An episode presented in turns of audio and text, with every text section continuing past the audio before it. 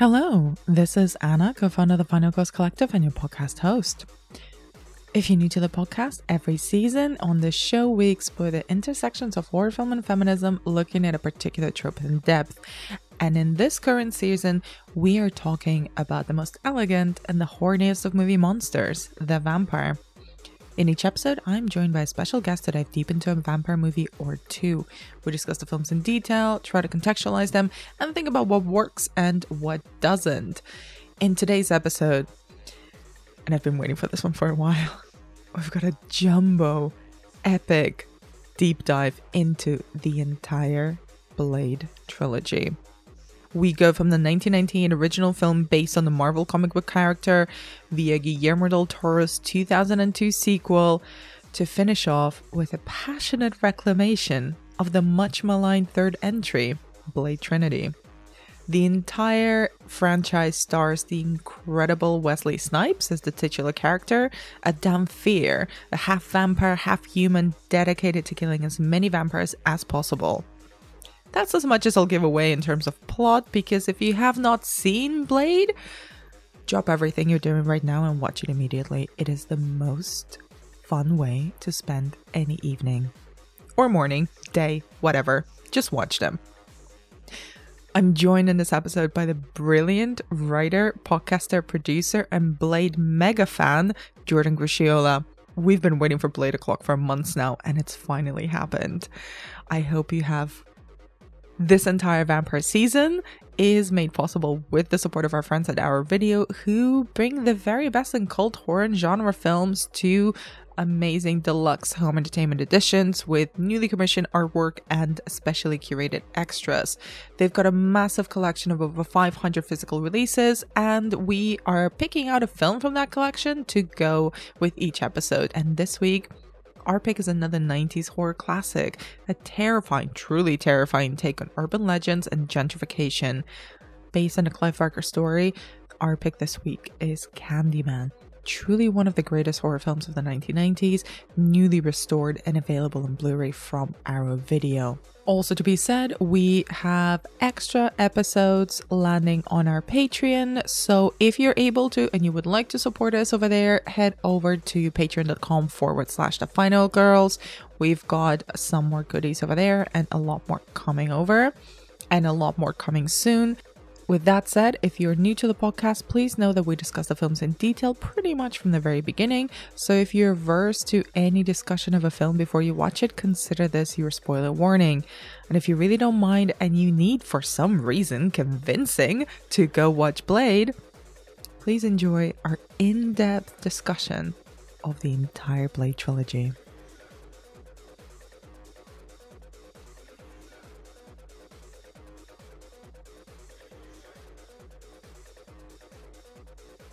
Jordan, it's such a pleasure to have you back. I am so happy to be back, as you well know, because I would like for everybody listening out there to know that we are already into our we are entering our third hour of conversation at this point. So we are engaged. We are ready to go. the vibe is set. Yes. The vibe is set for Blade O'Clock to Blade finally O'Clock! happen. yes that is how that is how listener um we got the final scheduling piece of this underway. Anna dm'd me last week and was like it's it's blade o'clock. Are you ready to record next week? I was like well that's the best hour of any day anytime so yeah sounds super. I am not kidding. I think I've probably messaged you about this.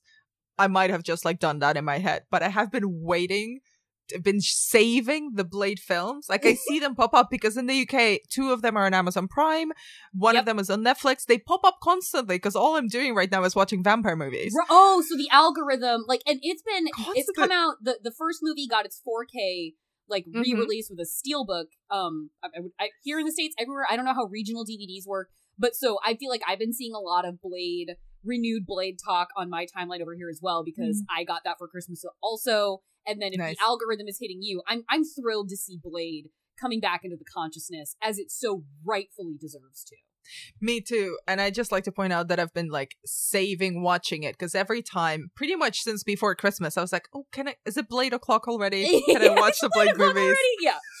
It's like, no, you have to save it for the podcast, Mhm. be fresh Okay. for the conversation with Jordan. And it's finally fucking Blade o'clock. so these were were these your first watches or were these rewatches for you? Oh, no, rewatches. Okay. no. Yeah. I have seen the Blade Yeah. films. You watch all the things. I've seen them multiple times. Got it. Uh, one of them in cinemas, Okay. Blade Trinity. Yep, that's the one I saw in about. theaters. That's the one I saw in theaters. but I have I have to admit I haven't revisited them in about maybe five years, Mhm. something like that, maybe a bit longer. But before we properly dig into all the Blade films, Mhm. and we're gonna try to talk about each film individually, but they will weave in one into another. Jordan, what is your relationship in general with vampire films? Is it a subgenre of horror that you enjoy? I do. I I don't. It's not um one that I feel like I need to be a completist about. Like I Mhm. I I take them as they are. I enjoy them. I certainly respect the fact that you know, as far as horror goes, Dracula is really our Ur monster. Um, and, and, and there is a great there is a great sentence. There's a great explanation of Dracula. To me, it's a great explanation of Dracula in Blade Trinity, where Ryan Reynolds is trying to give Blade the breakdown of like, here's what we know about Dracula so far. We've got a piece of his armor. We've been able to synthesize what his body looked like. You know, he he's the he's the original. He, you know, if you believe the myths, he was he was born in ancient Sumeria. He's given the whole rundown, and there's a line I've never forgotten that I love so much, where he says, "I don't even know if this is fucking true of sharks, but he says, like the great white shark, this guy has never had to evolve because he's he's a perfect specimen. He's a perfect creation." Mm-hmm. and that is really that is Dracula. That that is the vampire. Sort of, you know, I I, I you know, one wants to see innovation around the way a, a vampire story is told, certainly in cinema. But the what a what a vampire is is is it's if that is true scientifically, haven't fact checked it. A great white shark. It has never had to evolve really, and you gotta respect that. Like the uh, what what um what Frost, what Deacon Frost is in Blade One, what what um you know what is that is that it's Dominic is that Dominic Purcell? Dominic yeah, Purcell, yeah, Dominic the prison break dude. Yep, Dominic Purcell as Drake Dracula um in Blade Trinity. There's obviously the second one has innovation in creature because it's a Guillermo del Toro movie, but you look at those two primary antagonists in Blade 1 and 3, Mhm. that's Bela Lugosi. That draws from the the the the, the, the tradition of Dracula as we first saw him realized on screen in 1931 in the classic horror, in like the beginning, the Mhm. classic horror age in the at the Hollywood studios, and it persists. That is still the image through Lestat and through Interview with the Vampire in the 90s. That is the image through like ever since Nosferatu, we kind of left that haggard old bastard behind. Like what you saw in True Blood, like that is that is the vampire. That is how it Mhm. populates our in in lore and in our imaginations, and that is impressive. I know. I mean, that's that's a whirlwind tour of how Dracula and the vampire has evolved. But I find it really interesting that you talk about Blade One mm-hmm. for the purposes of clarity and Blade Trinity. Yes. So let's start with let's start with the beginning. Let's start with Blade from 1999. You better wake up. The world you live in is just a sugar-coated topping. There is another world beneath it. The real world.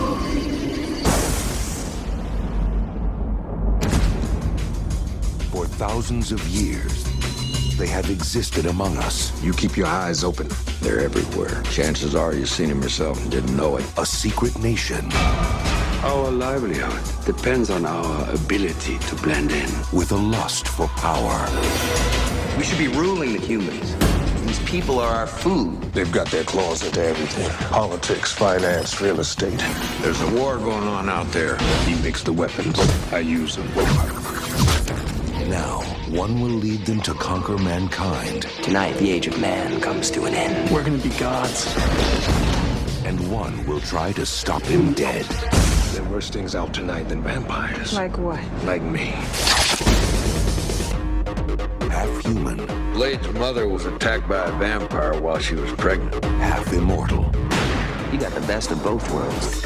All our strengths, none of our weaknesses. He is their greatest fear and our only hope. It's open season on all vampires.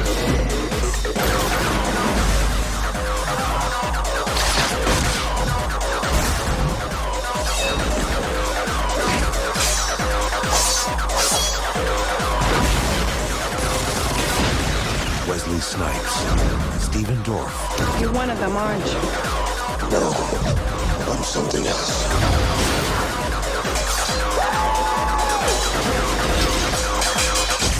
Blade.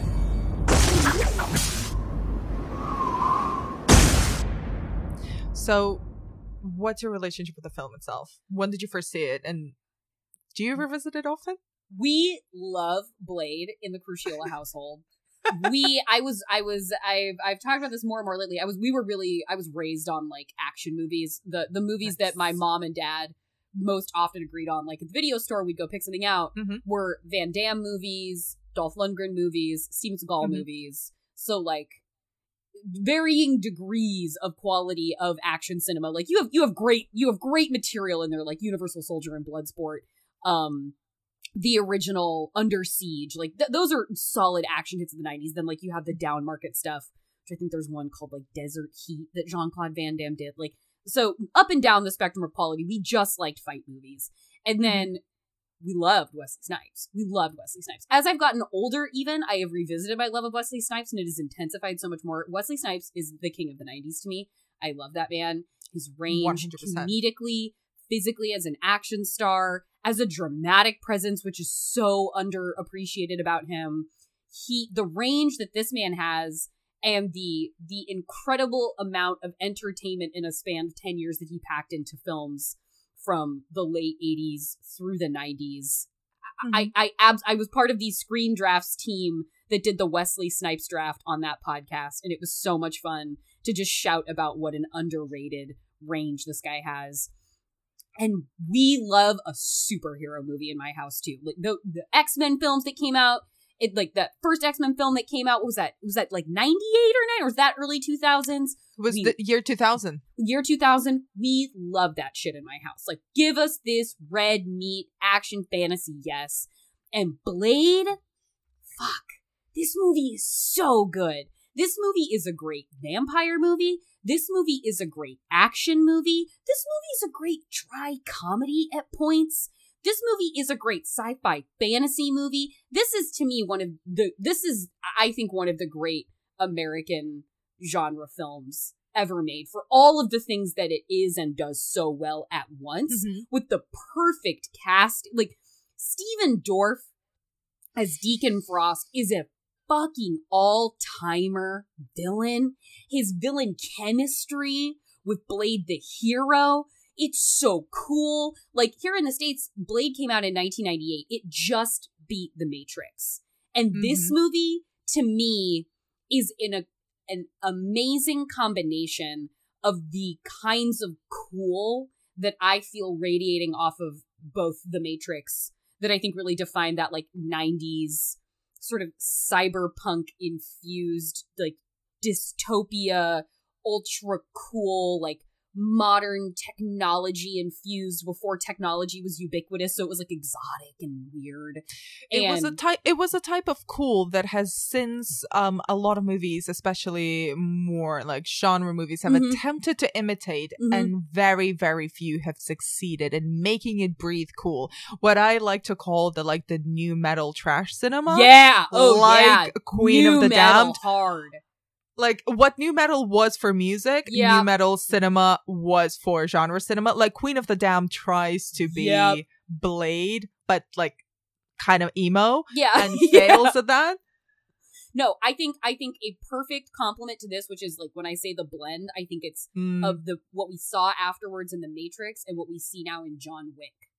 I think the way that Blade, especially Blade One, establishes immediately this parallel reality to the one we live in that is rich and realized and expansive. Every in Bla- both Blade and John Wick, you have this like techno gothic sensibility, and you feel like every time you enter a new room, there are 50 doors going off of it. There's a Mhm. hallway in each one that leads to another fully realized and developed room. Like the sort of baroque modern mythology, the way that it is is realized and brought to life.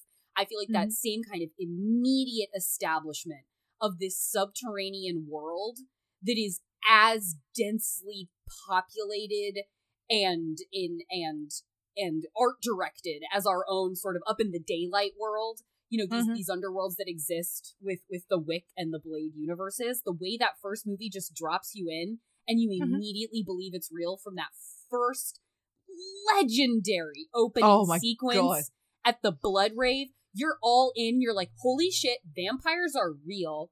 They're they're coming out at night and they have a whole like upside down world basically that mirrors our own that they are living in every day. Holy shit this is real. This is happening. And blade makes you feel that They're not just real, but there are so many of them, and they've been around for so long that they've got systems established for themselves, not just to feed themselves Mhm. and not be uh, outed, but also to have fun. They've adapted the modern world in to suit their needs. Yep. Hence, Blood Rave.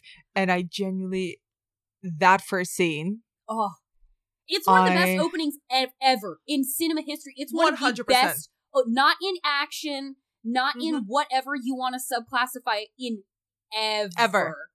and i we we cannot we cannot um divorce that from the pure charisma of traci lords as as a as a vampire trapping a man and taking him to his doom at the blood rave I mean, Traci Lords in that. The only problem I have, honestly, with First Blade is that Traci Lords doesn't exist throughout the entire.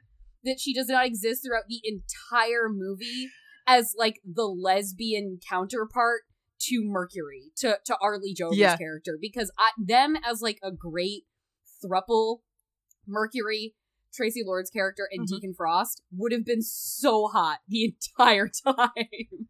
she should have come back like Whistler does for, Yeah, the, whole for the next so films. true.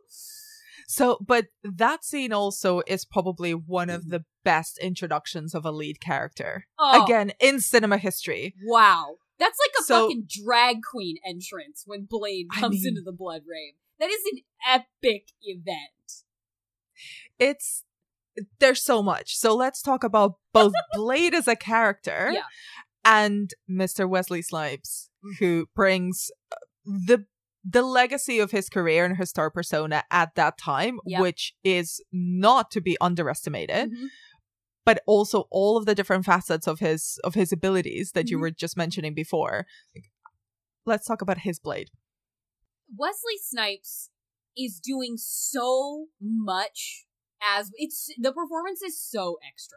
Like he and it like it, it it's so magical because it's like it's like a camp level of commitment to this Batman voice that he's doing this very like Nolan-esque Batman voice.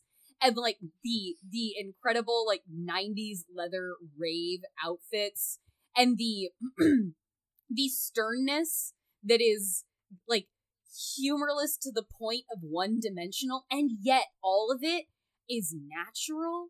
It is effortless. It is cool. It is evocative. Like you feel it, it- it's big dick energy. Like you feel this you feel the magnetic power of this man raiding through the screen. You're like holy shit it's the daywalker. Like Hmm. you believe much like you immediately believe this subterranean universe of vampirism is eternal and real as soon as you are introduced to this world in blade you immediately are like oh so wesley snipes has just been a wesley snipes has been a daywalker this whole time acting as a sidekick because what he really is is a human hybrid vampire slayer that is unfuckwithable like he he even like you watch this now and his like anybody with less confidence and certainty in this role the clothes would look silly now. Like it would feel Mhm. dated now. Like you watch it and it's so gloriously,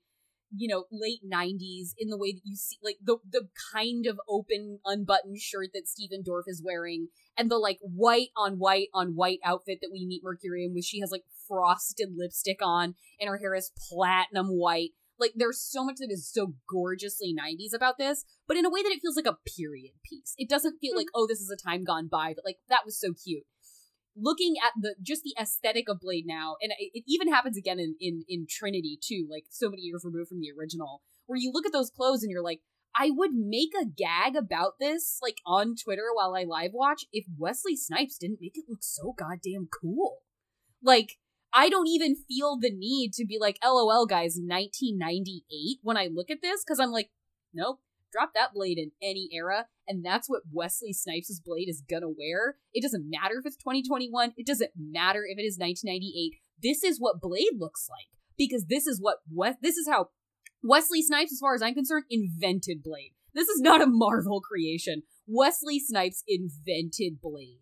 And that is just how completely I think an, a, a a thing that I feel like the broader conversation around around Snipes, like there's such a specific thing that I would like to talk about him Mhm. with with him, which is his fight charisma.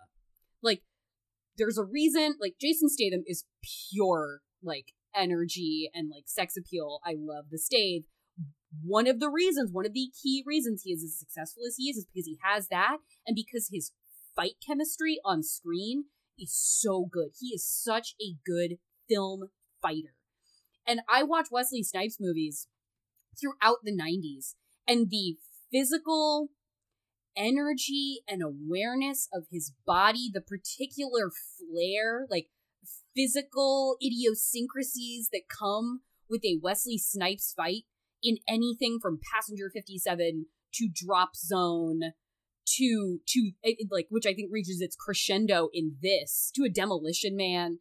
There is a kind of verve in the way that he fights, and I know I could get crucified by like action people for saying this, but like in the way that you watch Bruce Lee, he's not Bruce Lee, but in the way that you watch Bruce Lee fight, and not only is he like he is a legendary martial artist, he's an incredible athlete, tactician. Bruce Lee was a screen fighter too. Like he was a legitimately incredible fighter, martial artist who on screen was an incredible, gorgeous, balletic screen fighter. And the charisma and the pop that came off of him in fight scenes is so much of what made you want to keep watching him. Not just because the feats of physical accomplishment were amazing, but you just watching, you're like, oh my god, look at the look at the swagger coming off of this man. And the swagger that comes off of Wesley mm-hmm. Snipes as a screen combat presence, and then you put it in the hard, hardened shell of somebody so stylized as Blade, the particular way like his body pops and jerks when he is in a combat scene, that is Mhm. unique to Snipes. You have the fight choreography, and then you have the unique to Snipes aspect of how he just looks when he's kicking someone's ass in a movie. And it's undeniable. It's undeniable kind of power. I think there's also another element to his uh, on-screen charisma and his on-screen um the embodiment of Blade is Mhm. his stillness. Yes. And I think Oh. the way that he remains still in a mass, especially in that first opening scene, but it happens continuously throughout the film and Mhm. especially in the subsequent films, when there's a lot of stuff happening around Yeah. him, a lot of moving bodies, whether they're in in a fight mode Mm-hmm. or whether they're in a rave or whatever it is, he has this unique ability to be completely still Mm-hmm. and still command not just your attention, Mm-hmm. but also fear.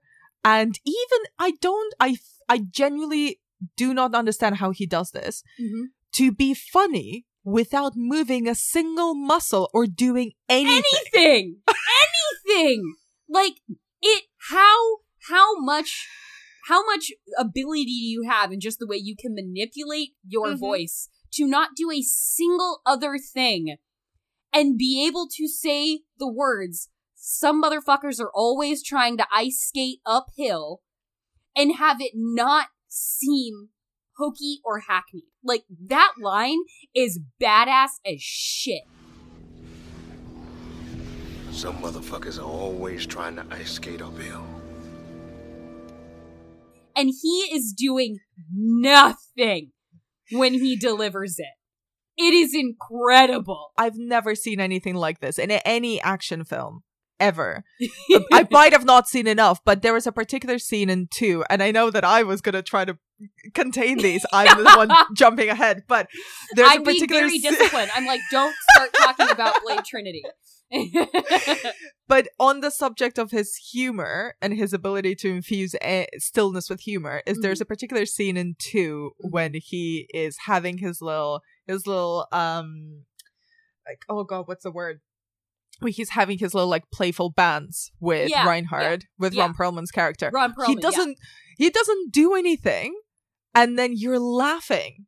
And it's just it's just a smirk. He just needs to smirk ever so lightly and it is the funniest moment in the entire film. Well, and he has like he like his vocal range is quite big, and so when Mm. you like when Wesley Snipes gets animated and gets high pitched, like he's very like entertaining to watch, and but he's so low down the entire time that there are these occasional moments where the voice goes up a bit and becomes more human again and Mhm. it just acts it just off it just accents it, it serves as accent pieces when he does that i forget whether it's one or three where there's this one moment where he like looks askance the way he does because blade is looking straight ahead so often it's noteworthy when he turns his head from one side to the other so when he turns his head to look at something you know he's really clocking it and i Mhm. forget which one is one or three where he just looks at something he just goes oh it's you. And his voice kind of peaks up a little bit. And it's so funny because he hasn't done that with his voice the entire time.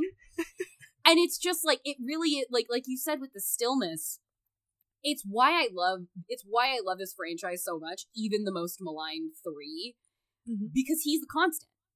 Mhm. you have everything is organized around blade. And as long as i have wesley snipes being blade him reacting to whatever is going on around him is what i am there for. That is what i care about. You can have the craziest monsters guillermo del toro can design. I am still more interested in how wesley snipes is going to choose to respond to something as blade than i am any of the madness around him. Hmm. and i think that is in the midst of a of a comic book vampire franchise the the um the way that that speaks to his power on screen whether he is in an electric fight scene or he is standing still amidst chaos or he's delivering a dry one liner or he is just like growling wordlessly exposing his vampire fangs i'm so it's so compelling. He is the he is throughout never less compelling in any installment of that series So let's talk a little bit about how he sits in relation to this vampire world. Like you mentioned, from the very from the very first scene, we're we're establishing this upside down world that coexists with the human reality, Mhm. and very quickly we're given a shit ton of information about how vampires operate, Yeah. and how long they've operated on, and what their particular politics are. Mhm. So, how do you think kind of Blade builds a whole vampire ecosystem within just the first film? I mean, it even as uh, the second movie gets so expansive. Mhm. I don't. It, it's not. I don't have an issue with that. I like going into these more, you know, sort of ornate settings, but I like so much, and I think, like you were saying, so many sort of imitators come off of something like Blade. John Wick is such a is such a rare example of doing that so completely it still feels what those movies have managed to do is no matter how much bigger the, in each installment of John Wick the world gets bigger and bigger and bigger, it all still feels so intimate all the time. You mm-hmm. always still feel like you're in this closed circuit place that everything is under control and managed, which gives the sort of implicit notion in your head that the people who made these things have such a clarity of purpose and a clarity of vision in what they're doing that it never feels messy. And I think uh, what the first one does so well is it's so tight and it's so efficient. And I love like from the the way it takes ordinary. I think a strength of the, the that first one is the way that it takes ordinary places and makes them just wrong enough to feel to feel amiss or just wrong enough to feel like they're not a part of our human experience. Like when you you go to the you know you're essentially in like the basement of like a meat locker at the blood rave well then it becomes a fucking blood rave and then you like you see the council of like the elder vampires. Another brilliant thing this movie did is it put Udo Kier Udo Kier in it. And anytime Mhm. you put Udo Kier in a movie, you're making a statement of how weird you want it to be, and that's a statement that I will always get down with. I watched one movie at the Sundance Film Festival because I can only afford to buy one ticket, and I was like, I want to watch something weird. Oh, this has Udo Kier in it. This is the movie that I'm going to watch because like I knew it would be sufficiently strange as long as he was in it. So like you have this council of vampires that's just sitting in a con like a dark concrete room that you're just like it feels it, it feels like a it feels immediately like a seat of power. There's nothing interesting about this room other than the people sitting at the table. And the way there's a I really like how in anytime you get like an urban like wide shot in a Blade movie, all the mo- all the buildings look like they're made of liquid. Like the, glass is so shiny and the metal is so polished. Like it does these pans around buildings and it looks like everything is made of water. It's so glistening and slick. And that is sort of to me a little microcosm of how this movie manages to make everything glistening and slick even when it's not. There's a scene where Stephen, like Deacon is sitting in like the like a computer center, like he's in the like archives of like their vampire texts, and Yeah. he's decoding the old Aramaic of the scripts to learn how to bring back the blood god, all this, that, and the other. I don't know how it looks so cool. He's sitting in a white goddamn box. He's sitting mm-hmm. in a white box with an old, at this point, old ass computer, and it's like, ooh, the future. There's nothing overdone about that room. When you meet Pearl, this movie does such a good job of introducing its characters. When you meet Traci Lords' character, when you meet Blade, when you meet Mercury, when you meet Frost, when you meet Quinn, fucking Donal Logue as Quinn, each entrance kind of in like sears the character in your mind and you're ready to see more of them throughout the movie. When you meet N'Bushe Wright, like it does such a good job of immediately making you interested in how Mhm. much more there is to know about each one of these people. And when you meet Pearl, like you've done so much already, you've established this vampire world that he's gone on the creepy walk through that nightclub where there are a bunch of like it practically looks like teenagers singing in schoolgirl suits to a bunch of like businessmen smoking in blue light and it's very upsetting. Well, they go into the bowels of this facility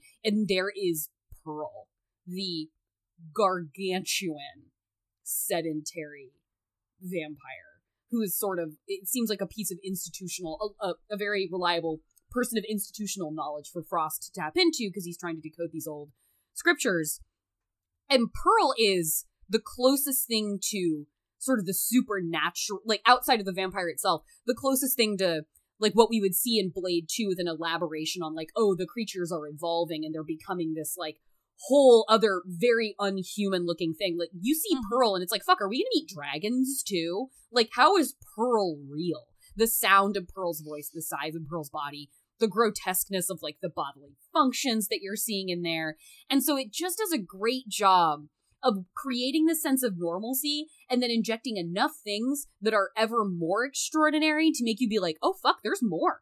There's more to find out. So like when we when the um nurse at the hospital gets attacked and we learn later in the movie that he doesn't die and he's been thrown in a pit where he's turned into this like sort of an an, an, an accident it seems like that happens every so often when you turn a person. They don't become fully vampire but they are no longer human and they are not dead so they basically become these sort of parasites that they just like feed rats to and become these like you know we throw we throw people down in this pit and they eat anything. So Mhm. this creature's gonna eat you. We see him later on and he becomes another anomaly in this world that has started to feel so normal to us. So it keeps reminding you that there's more to know that there's an infinite amount of knowledge here that like well we just have to get further into the world to figure it all out. And you feel that way clear up until the end of the movie. What's really interesting about what you're saying is that it shows both the glossy, sexy side of that vampires that we're really used to seeing. yeah. Because we get like the the the corporate pure blood vampires Yes, as they refer to yes. themselves Mhm. versus kind of more the early dot com boom, like Mhm. startup CEOs kind Yep. of embodied by Deacon disruptors Frost. the disruptors Yeah, the disruptors. Yeah. Yeah, like with the with the big fringe and the open white shirt Yeah. and the slacks and everything and the attitude. the tacky also new Dick- money Yeah, and Deacon Frost is smoking. By the way, I love the idea that vampires are smoking in this movie. Yeah. But it's it's like you know the disruptors, the old money, and then there's so many other ways of being a vampire that are quite grotesque, that are not appealing. This is not something yeah. somebody chooses to be. So the Mm. narrative that we're usually fed in like these movies is Mm. it's sort of glamorous, a bit sad, a Yeah. bit tragic, but it looks good. You will look great forever. You'll be young forever.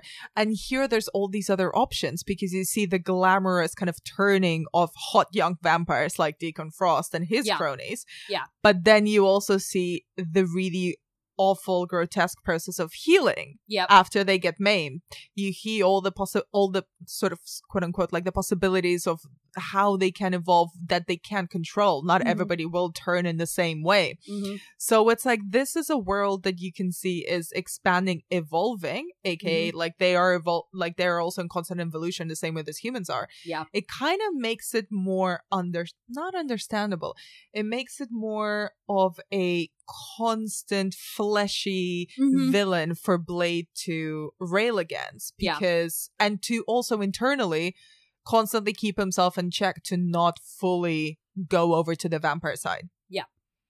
No, Which- I, I think that's a great point. so what do you think then about um let i kind of really want to talk about deacon frost Oh, Deacon Frost. he is just i really miss actors like Stephen Dorff who just completely go balls out with the role. Oh yeah. and it's like this is a bad dude. This is a villain. You just need to completely embody the villain aside there is no depth. There is no questioning. No. He's just he is a horrendous villain in the best possible way. And he just he happens to just physically i think few actors tasked with playing a vampire ever have done a better job working their mouth around their teeth the way because it affects the way your mouth moves it affects the way you Mhm. speak and the way Stephen Dorff works around his fang inserts it actually feels like a part of it, it feels like a part of his just physical choreography and the way he moves his mouth and sneers Hmm. i think is just so incredibly effective because there's kind of like you know it there there ends up being a bit of an awkwardness if you have long fangs with the way the bottom lip and the jaw interact with them in a way that it's hard to make that look graceful. So the mouth just has to stay open sort of. So you just have a bunch of people walking around mouth breathing and you have to find a way to make that look cool and sexy. And deacon frost manages to make this kind of open mouth posture and constant ominousness seem entirely fluid to the character. And that Mhm. perfect there's that perfect interaction where they're in the park. Deacon has slathered himself with sunscreen and he's gonna go meet blade for a confrontation and it's one of the few like real daylight it's it's of course like the only daylight interaction gonna get between these two characters. And so you see him like menacing at blade and he's threatening a child and that's how he sort of like i i the, there are multiple occasions in this movie that someone like takes a kid hostage and like gets blade to comply.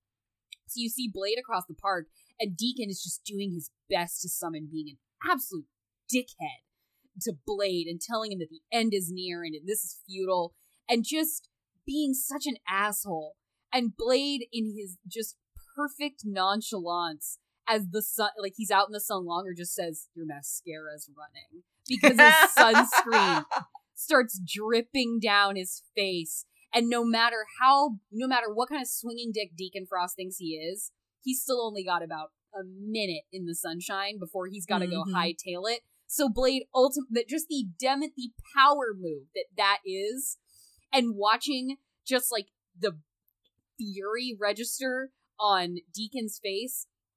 This like he came out of he came out of nowhere with this role. Like Stephen Dorff had this role. It's like shit, man.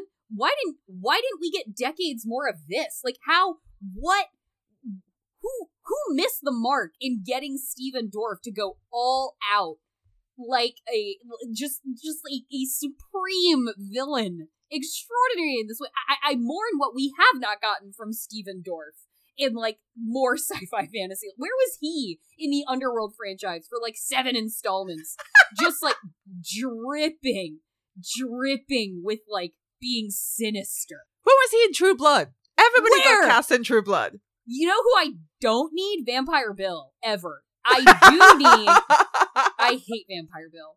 I do need. Where was his big bad? Like that would have been so good to have Stephen Dorff come back and just be hissing things like basically topping Eric Northman, making Bill look like a bigger joke than he already was. Like, yes. I want Vampire Stephen Dorff to come back and have a like a big dick energy off with Vampire Christopher Meloni because Yes! that was another surprising turn of True Blood. Good lord. And like ha- like Sarah Newlin would go from like feeder captive in a basement at the end of that show to just being Deacon's girl to just being Stephen Dorff's girlfriend. Like Sarah Newlin and Stephen Dorff as a vampire, that would have been a wonderful pairing. but True Blood aside, um, yeah. um there is something about blade that really kind of um i really wanted to touch with you upon and it's his core human relationships because the tension at the center of blade is always this dynamic of him being half in the human world Yeah. half in the vampire world and not and being reviled not really belonging in either one of them Mhm. and hence having a bit more power over both of those worlds but what about his core relationships and in this film it's obviously whistler Mhm. but it's also his mother and it's also Dr. Karen Jensen. Karen, Dr. Karen. No, I and that is it's where two kind of it's a thing about two that I always had a hard time getting on board with because what they try and do in two is give him more of an outright romantic interest. Like Hmm. they they like work a love story in. And it's not that Wesley can't do it. It's just that having Blade be vulnerable in such the way that they have him do, I, I think it actually takes away from the character because Blade isn't without vulnerability to start. I don't think we need to make Blade more like likely to cry on screen to understand that he's a caring, feeling human being. And they do that so well in this where the the relationship between him and Whistler, I'm so glad they keep reviving Whistler throughout these I mean, Jesus, they just eh, how many times and in how many ways does Kris Kristofferson die in this franchise? and like the one the most frail purse character in the entire franchise. Just like physically, he's old, he's sick. He keeps coming back to life. But like the tenderness of like that that hard won paternal eh, like father son kind of care between Kris Kristofferson and Wesley Snipes is so good. And when uh, to hear, you know, you hear in that gravelly Kris, you know, I'm sorry I got old on you, Blade. Like it's just it so it stirs me. And then when he saves Karen, when he saves Dr. Karen, the relationship that grows between him and N'Bushe Wright throughout this movie is so satisfying. And she mm-hmm. gets to be like it's unquestionably Blade's movie. She gets to be such a badass. Like Yeah. Dr. Karen Jensen is fucking cool.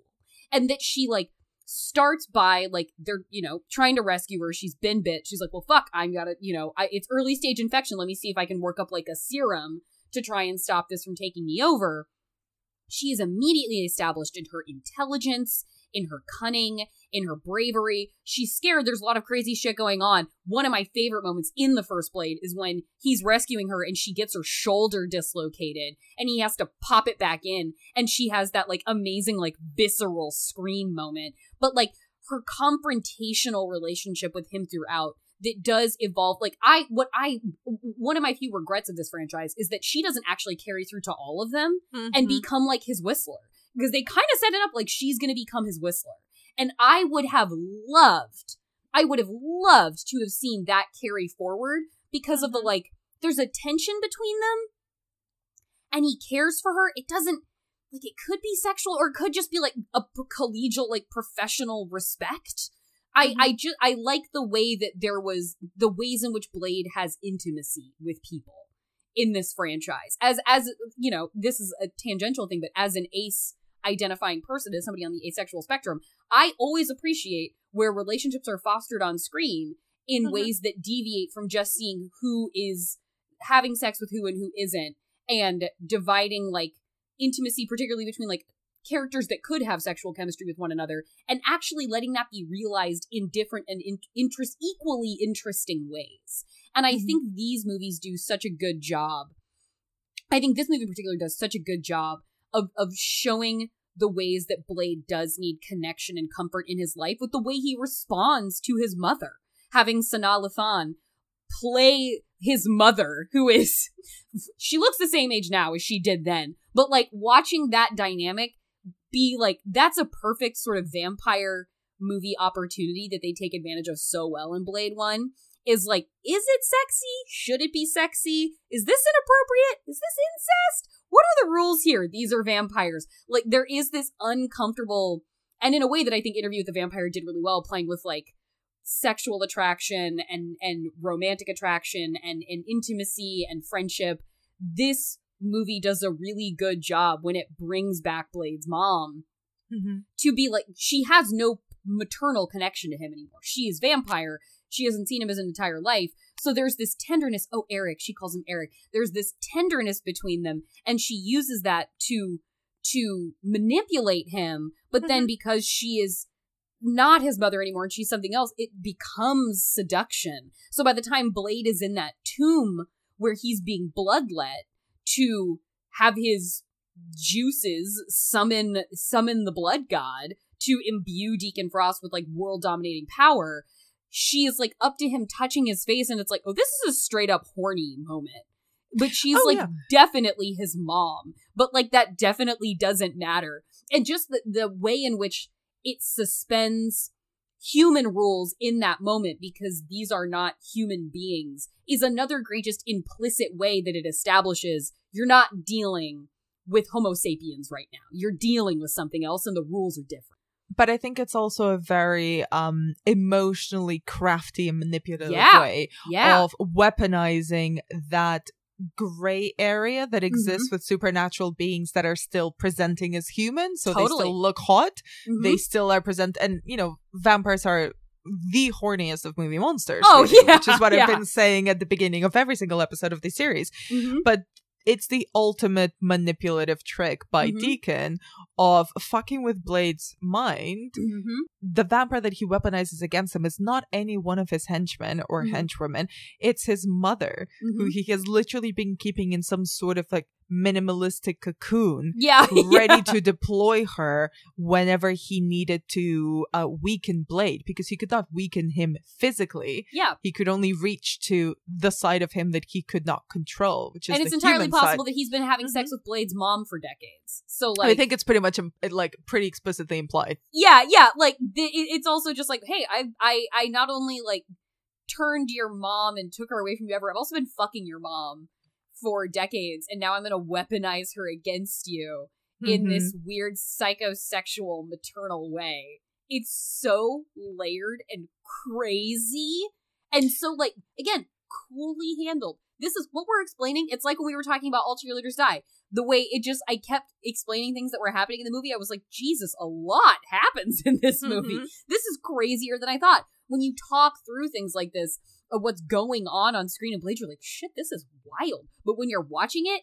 it is all just like at kind of a middle register and it's like what this is just life this is just how things go of course it's crazy there are vampires but also that's the level of weirdness that you need to get to Yep. to make both a character as cool as Blade and Yep. a performer as like downright powerful and cool as Wesley Snipes is in Yep. that role Mhm. to feel visibly physically uncomfortable on Yeah. screen. Yep.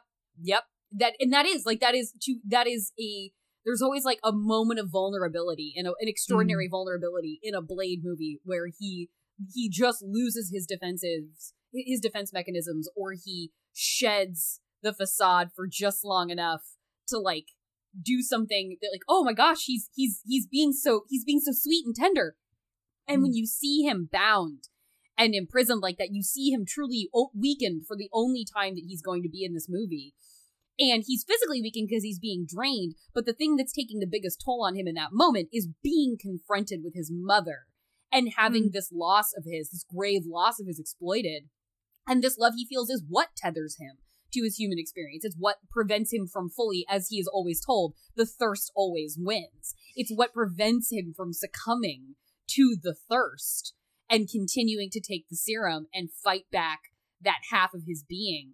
It is, but it is also amazing. There's also those moments where Blade at his most powerful is when he does succumb. Blade at mm-hmm. his most powerful is when he gives in to the monstrosity and lets that power him through like a pivotal scene because when he's being bled out, he, he gets rescued by Karen and she's like, You're depleted. You have to feed on me. And he knows that that's a real slippery slope because it's pretty hard to stop, I would imagine, drinking blood once you start. And so, but he does. He like takes her by the neck and he's drinking her blood and she is just like you see the life leaving her body and you see him becoming ravenous and then he Mm. does that like you know the stretch and like build toward the camera and scream and he you know frost and he is off on a mission he he could have killed all those people he could have killed all those vampires if he was daywalker blade but when he is powered by the rage and the thirst he is actually at his most impressive and i think that is an amazing in a hero character, in a black hero character too. Mhm. And the reclamation of monstrosity, the reclamation of otherness as something that is a point of power, as something that is what makes you extraordinary, is something that is what moves you above and beyond the, your your obstacles and the competitors around you. And to mm-hmm. see in a hero the monstrous being turned into an asset that he then it's not a matter of because he doesn't he doesn't like the vampire half of himself but he also relishes that he is probably the most powerful being in the entire world and well, and the- and him- there's a choice. He Yeah. does have to make the choice ultimately to either be cured completely and give Yeah. up his vampire side, or choose to remain in the in between, but Yep. still be able to be on this righteous path of of killing vampires. and that he ultimately is in control he is ultimately in control like even when he he he relinquishes himself to the thirst and he does drink from Karen at the end of the movie he's not some like rabid beast wandering around the movie looking for his next fix. He's like all right give me the serum. We're putting that back in the box. It's there when i need it but i'm blade and i'm fucking in charge of who i am and i am in control of my power. And then before we move on to Blade 2, mm-hmm. Wanted to talk about we kind of mentioned the the fact that it is incredibly stylish Mhm. in a very late 90s almost Yes. early 2000s way yeah in a real chill chill out room at the rave kind of look yeah and and even though the effects are dated and they look of the time it the violence does not feel dated No. and it still feels so fucking impressive Mhm. So we, before we move on to the next film, I really wanted to talk about that final scene, that Oh, yeah. final confrontation with Deacon Frost, where everything just hits the fan. The mythology of the vampires, Yep. um, Blade's uh, control over himself, and even control over his thirst, Mhm. and that final confrontation between him and Frost. What did you That- think of it? I I love that when when Deacon becomes be, you know and, they they clearly are, are using the effects of the the era you have like the vampires vaporizing and stuff like that but I really am so glad that when Deacon becomes the blood god when he becomes imbued with the blood god that he doesn't take a different form he j- his eyes go red like Mhm. it, it allows this you you you know you understand what has happened but you don't have to deal with the rubbery 1998 CGI of like Blade fighting a creature that is beyond the scope of what the movie would have been able to credibly render, especially in a in a mostly well lit, fast moving action scene. And so that what is so great about that scene, even though like Stephen Dorff is no Wesley Snipes in terms of like the physical prowess of like a screen fighter, what that scene boils down to is you've had this incredible hero villain tension. Like they really do feel essential to each other. They really do feel like two sides of the same coin.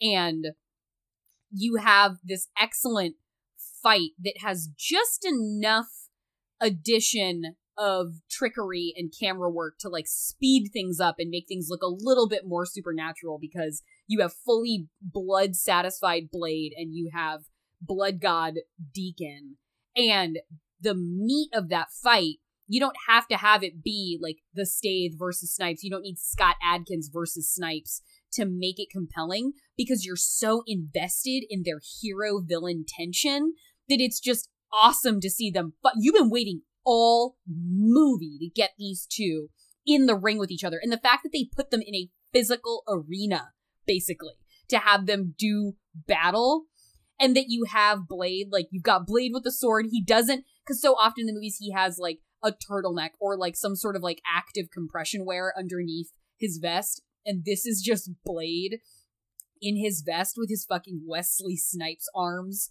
fully unsheathed underneath. And he is a beautiful man. Wesley Snipes is a beautiful man. And I think a thing we can't really say enough about is how how able he is to create a connection between himself and the audience for three whole movies while wearing mostly sunglasses. you seeing his eyes in these movies is like the exception to the rule, but you feel like you are tracking every movement from him. And the like the use of props within like you have the you have a sword obviously, but they Mhm. have the they have the the serum, they have the the like elixir that's been formed by by Karen and Whistler, and he's got this like strap of needles on his thigh, and if he can like inject that into Deacon, he can kill him. And so like the way it ends up with like the marriage of technology and brute force in these movies is where so much of like the artistry and I think sort of like the, the interesting visuals come from. And the fact that it ends with him just like getting poison like kicked into his body like incredibly by Wesley Snipes and then he he basically explodes into a blood bomb is Mm-hmm. a perfect way for a vampire to to be vanquished. And then what does he go to Russia at the very end in the button? Yeah. I but also I could have just done an entire movie of Russian nightlife vampire slaying. oh 100% with Wesley Snipes speaking a fairly decent Russian. Great. Okay. I I will trust this. I'm glad to have this coming in from a primary source. I'm very was glad like, you know what? that. It's it's always like you know, phone- first of all, the two the two like um uh, you know supporting characters in that post like almost post credits Russian scene are actual Russians, which is Okay. a novelty for most American made movies featuring Russian speakers. yeah, I would bet um, so. but um but Wesley Snipes, well done, sir, because his Russian is actually not bad. Probably phonetically learned, but it's phonetically it's a very difficult language for people who are not native speakers. So I'm always very impressed by people who manage to speak like sound prop One like they actually thing- know. One more thing Wesley Snipes can do. I know, right? The man, like, the, the talents of Wesley Snipes know no bounds.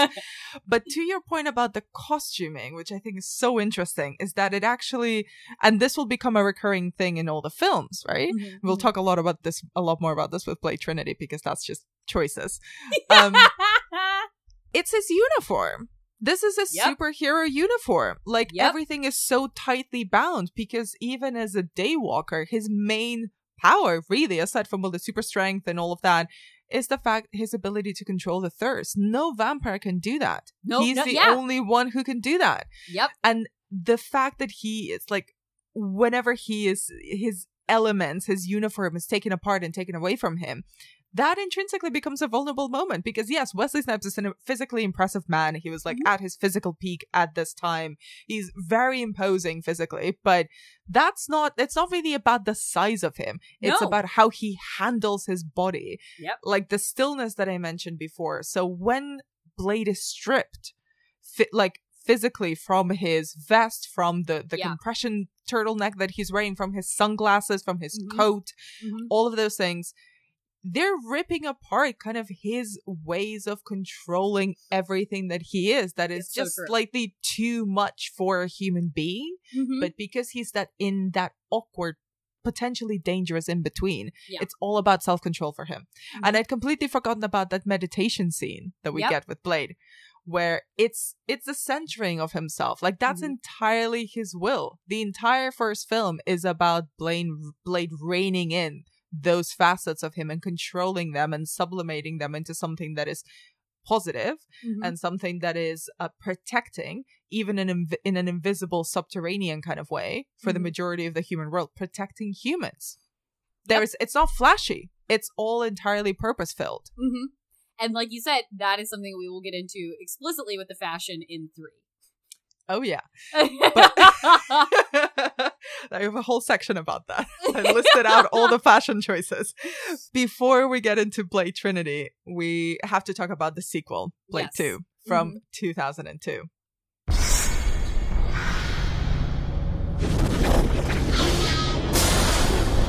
There's a world beyond the one we know, where the powers of darkness fear nothing but one man.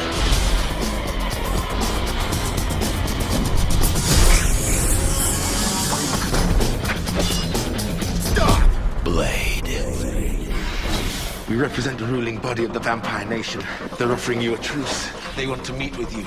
You sure about this? They'll take us in deeper than we've ever been. Now, those he has sworn to kill need his help to fight a new breed of terror. They're no longer top of the food chain. Our forces are ready to fight, but we need a leader. Let me get this right. You want me to hunt them. For you? So exciting. Five, four, three, two, one. Keep your friends close. Keep your enemies closer.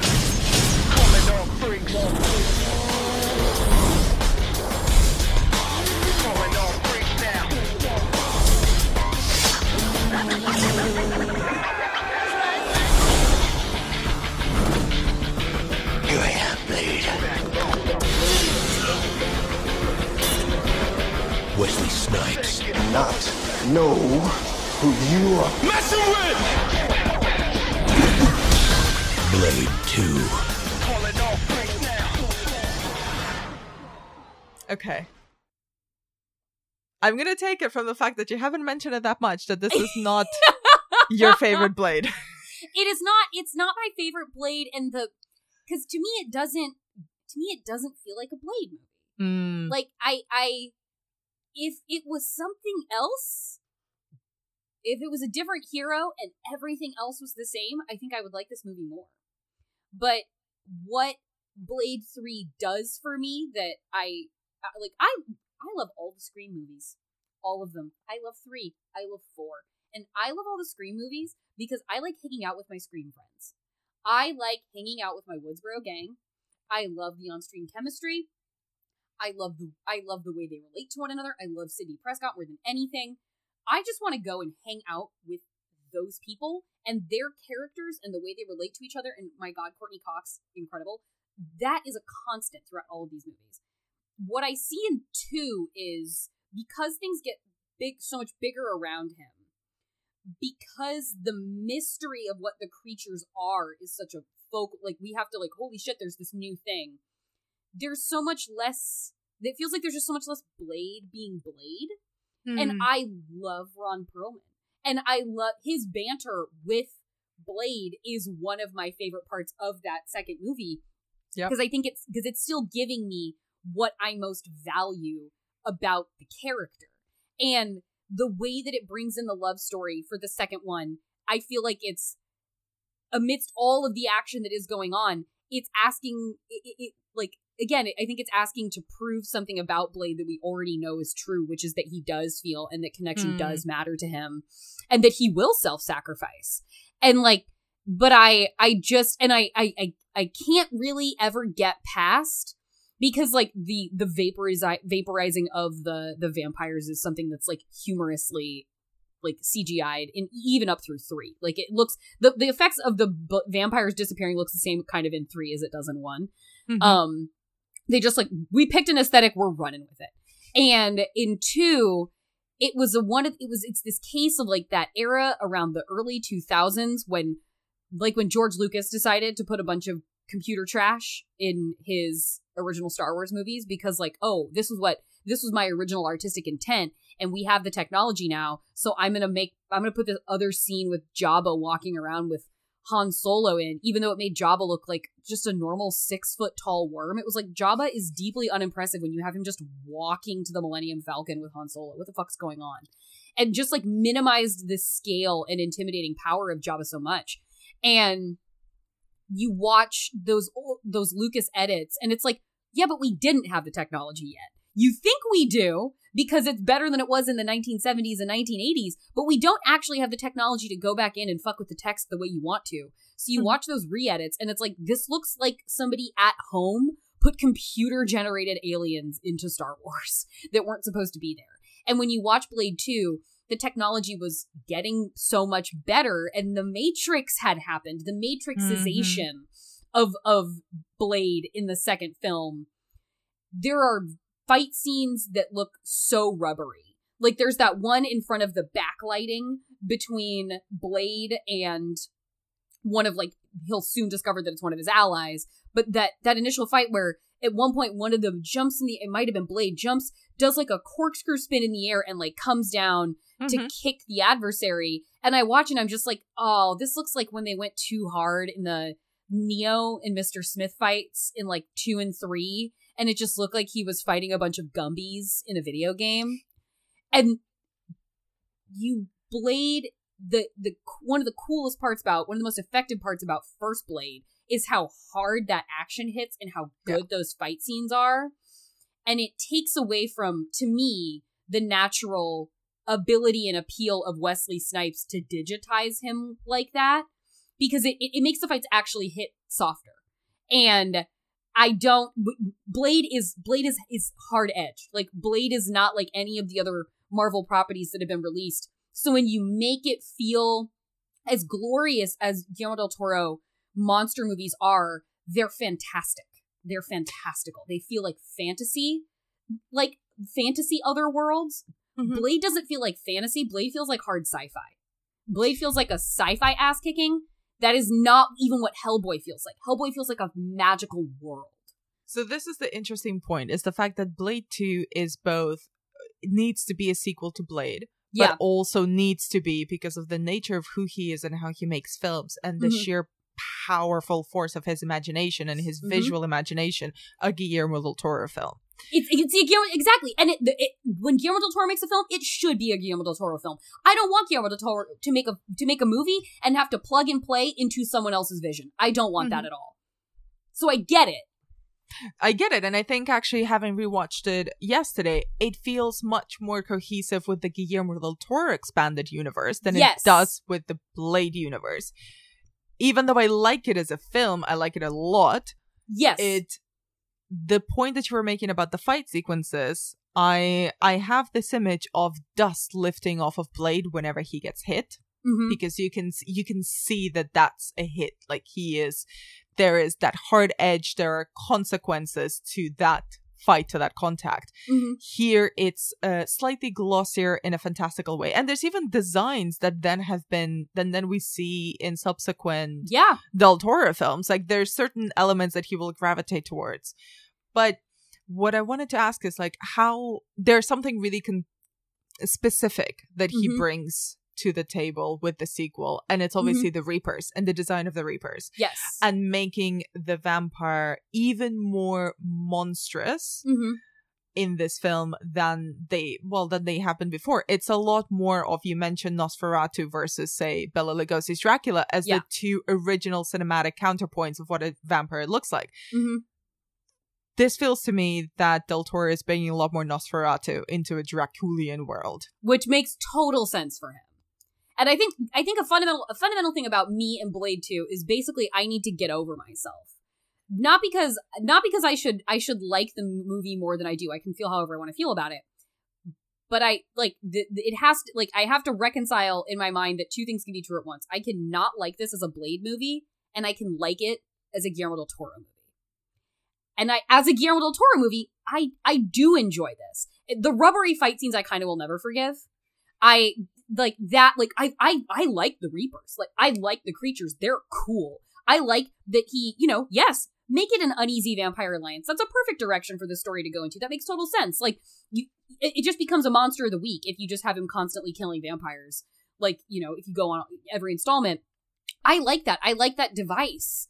I don't the the love story bit was just a little too soft for me. It was too. I, I don't want that softness in a in a Blade movie. I'm like, no, fuck that. Like he's he's beyond that. Like he he cares for humans and he has compassion and he is half human, but like keep that trifling shit out of here. Like, and again, as as a, a person who just like gets annoyed at like unnecessary relationships being stuck into movies, um, and also, frankly, there was no chemistry between them. none. There was none, and I I loved Dr. Karen and him so much. I think I had a grudge that it wasn't Karen. I Mm. was like, where the fuck's Karen? Like, where where is I was happy to see Whistler again because I'm always happy to see Whistler and the durability of that character. Fucking why not? Like, okay, but like, I watched the movie and it it feels like putting it, it feels like he borrowed Blade to do another thing that wasn't Blade, and I I don't feel like that is as honoring of the Blade vibe that was so established in one that it's like no no no what I like about this is like the world that Blade the world of Blade. You've given me the movie now the world of GDT and you've put Blade in it. That's cool.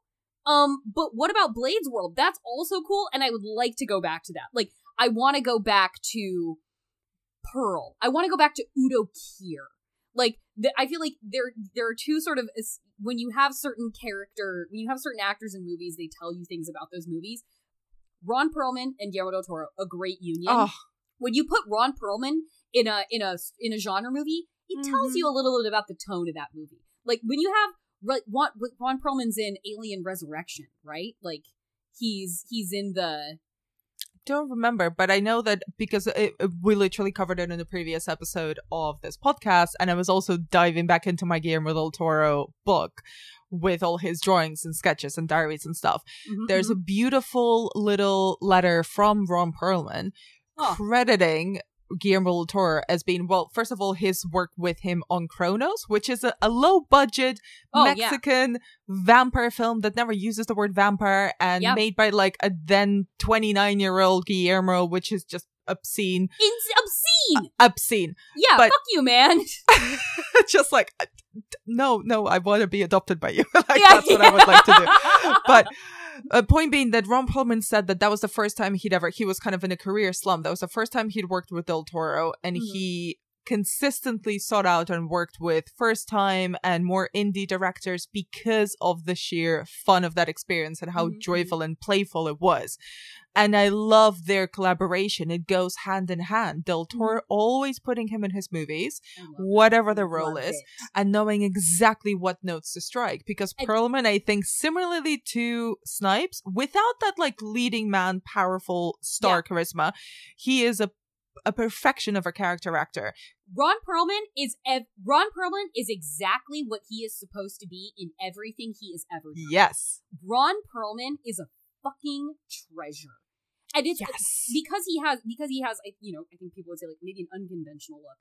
He truly like his his energy is so strong on screen and his presence is mm. so specific that when like like something like the city of lost children where he be like he's so beautiful like i he's so compelling he's so ron perlman is so watchable Mm-hmm. and he is so he makes such wonderful choices on screen and he uses his very specific dominating physicality to such perfect effect whether he is meant to be a gentle figure like in city of lost children or like he is meant to be like a gentle violent creature like he is in hellboy or he's meant to be just a shit talking asshole like he is in blade 2 the And best thing Cronos the well. best thing about blade the best thing about blade 2 is, is ron perlman like and i think that's and it's because it's a guillermo del toro movie and he and, and what i was getting to in that was like Mhm. when you when you look for certain actors and they tell you what kind of movie you're about to watch you know udo kier's there you know that you're in for some like probably fucked up shit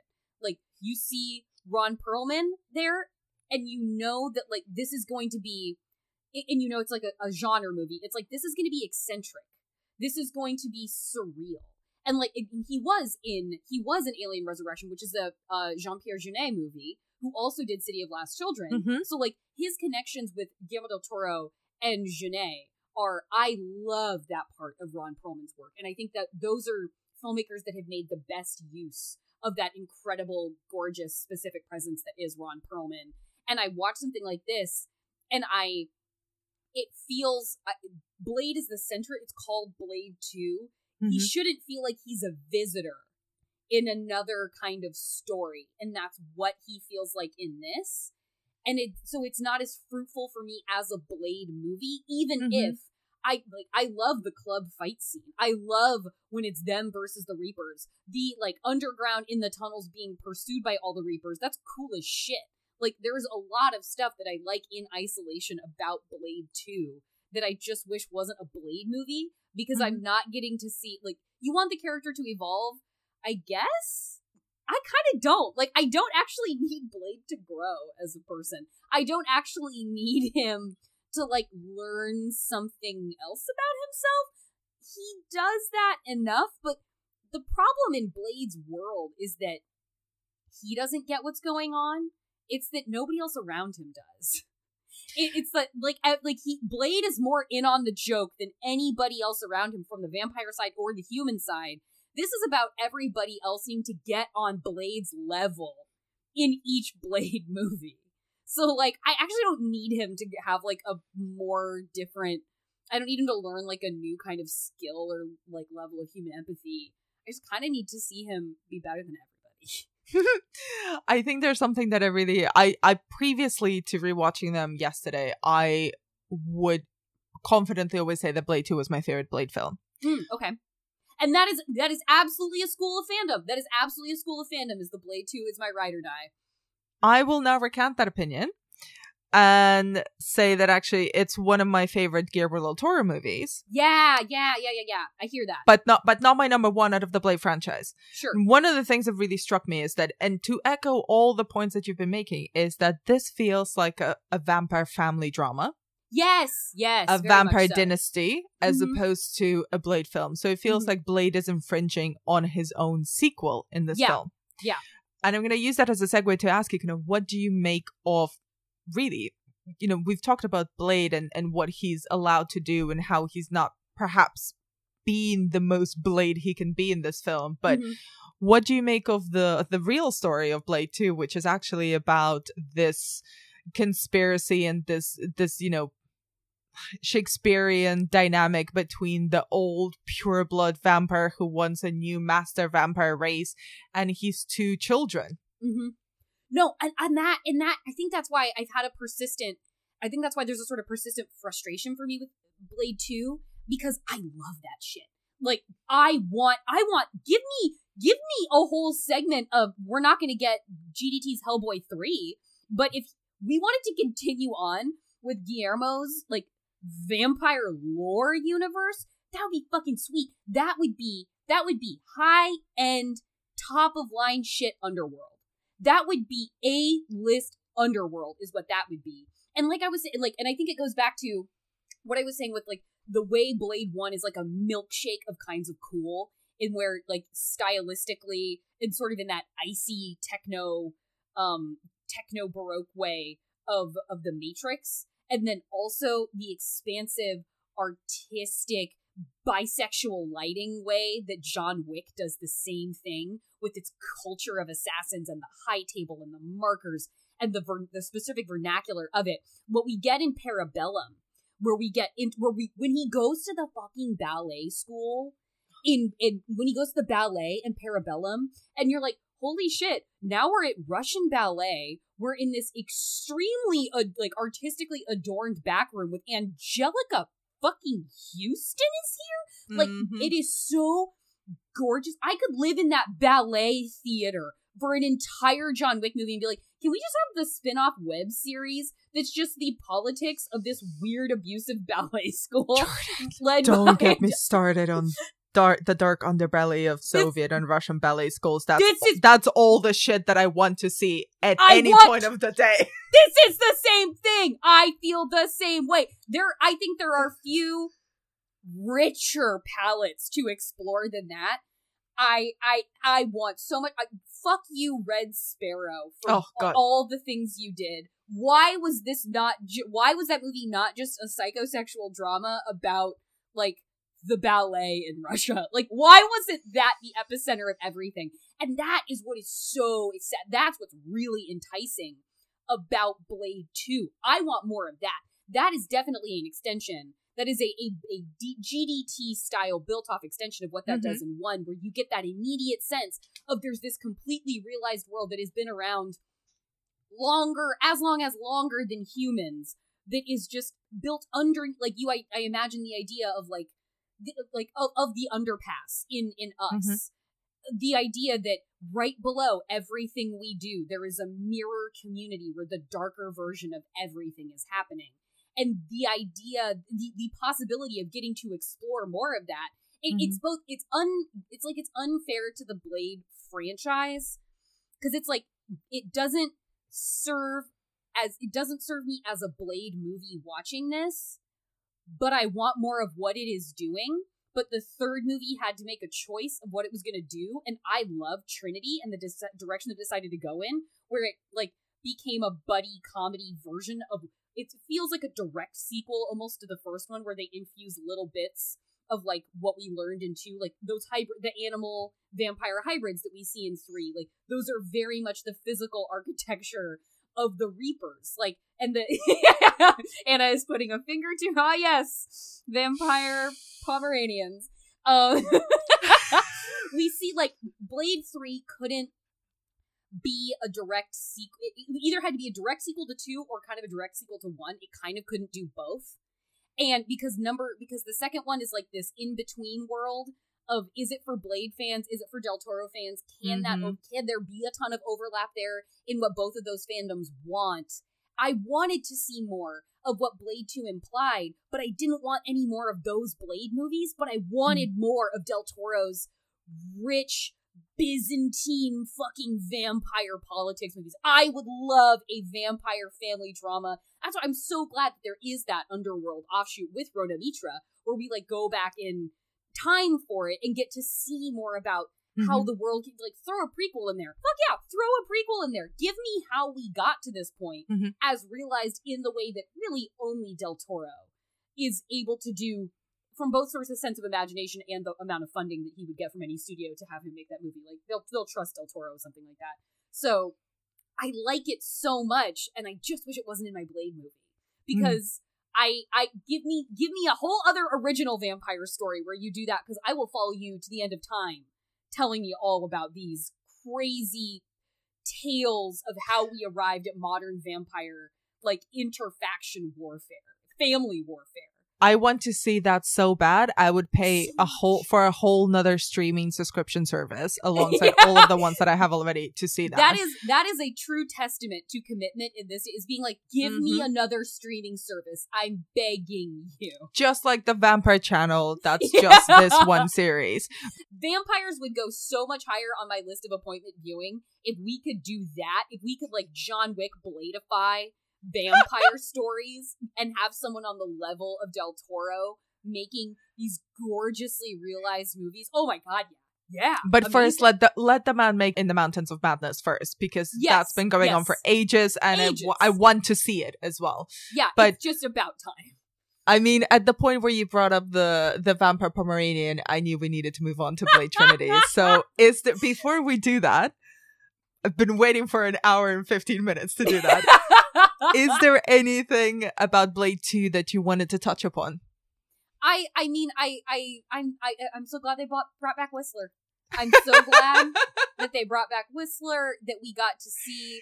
I that the the and I think it's meant to be, but like my favorite relationship uh, across is the tenderness between Blade and Whistler, and and watching him have um a father like that is very sweet. And again, that um, uh, just unre- unreplaceable, unreplicable Kris Kristofferson kind of growl against the like handsome, young, vibrant, youthful Wesley Snipes. It's just so good, and I I I love. I love like it, it, it for like the moments that it does work. I love watching the goofiness of Blade interact with this world where he's just like, "What in the great fuck is going on here?" Like because Wesley Snipes, because Wesley Snipes can make anything work in that way. But yeah, I just I I feel like Blade 2 is a movie that I feel like I have to revisit throughout my life. I have to just keep watching it every now and again to like train myself to watch it for what it is instead of what Mhm. my brain keeps telling me it's supposed to be. And it's just it's like a slow process of of of like developing an appreciation for a food you didn't like before. Where it's like, well, it's never going to be my favorite food, but I definitely know I at least like it on toast. kind of thing. Like I'm not going to eat it like like uni. I hate uni on its own. An uni butter? Well, that's a nice treat. How can I find my way to Blade becoming like an uni butter situation where I want to like embrace it for what it is instead of just being like, yeah, but where's Blade? Uni butter is not the segue that I was waiting for, but it's the one that I will take. Before we fully move on to Blade Trinity, I just wanted to very quickly mention a the the only thing that I did not remember about this film was the disrespect that it paid to Donnie Yen by making him mute. Really good point. Really, really good point. That's some bullshit. That is some bullshit. Big Like, bullshit. Fucking Scud gets all of those one-liners and absolutely no character and serves no purpose. Could have been. We didn't need. We didn't need need a new early noughties Norman Reedus for that role. We really did not. no, we we did You got Donnie Yen. We got Donnie Yen, and it's like I, I was talking about Expendables 2 recently, and Jet Li is is is is in a, it's he's not in like peak physical form right now. Like he there are mm-hmm. you know issues as he's gotten older, but like in Expendables 2, Jet Li is in it so briefly that it's almost like why did you why is he here to be underserved? And then he exits the movie. It's very the beginning. He's only in one the intro opening fight scene, and then he's gone. What is Donnie Yen doing here? If this isn't about Donnie Yen, he's a he's a fucking legend. So like, Come on. like, honestly, this had been a Donnie Yen movie, and you'd made a Donnie Yen Del Toro vampire movie. Listen. Holy shit, man! That I ends of the earth. Go to the ends of the earth for that. Like Mhm. that would have worked for me one hundred percent. I needed yeah. a, le- a little less chupa and a little more Donnie Yen. Yeah, yeah. Completely agree. Completely agree. Yes. So on that note, let's finally talk about Blade Trinity from 2004. I have to ask you a couple of questions. What can you tell me about vampires? They exist.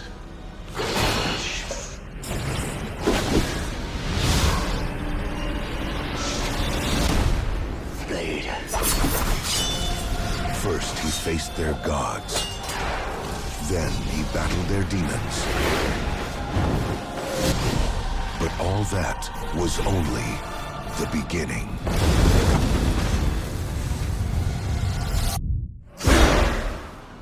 Come back. Vampire final solution.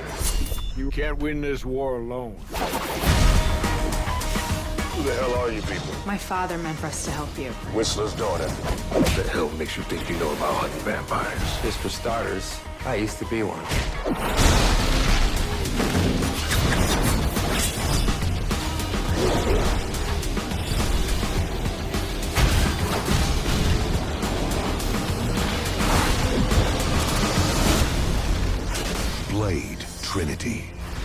Nothing stopping them now. There's me. I can't believe this film was from 2004. Does it feel too late or too early? It feels too early because it it's not that long of a distance between Blade mm-hmm. 2 and Blade Trinity. And Yeah. yet somehow in the story and in especially Wesley Snipes' portrayal of Blade Yeah. here, it feels like it's been at least a decade just in It in the world. Mm-hmm. So really um as an opener question for this, what does this film add to the franchise of Blade and to his character? I would say so much. I I don't get. I think in the way that in the way that people would be like that people could very rightfully be like, I don't get why you I don't get why you're not on board with Blade 2. Like what's your problem? I mirror that to them. I'm like, I don't get what you don't like about Blade 3. What's your problem? Like if you liked Blade 1, it's it's not as good as Blade 1. I'm not saying that. If you like why don't why do you hate 3? Like what is what is so far removed from 1 that 3 is that you're like, "Oh no, fuck that. We don't we don't talk about that." What? What? What? It's more Blade 1 than Blade 2 is.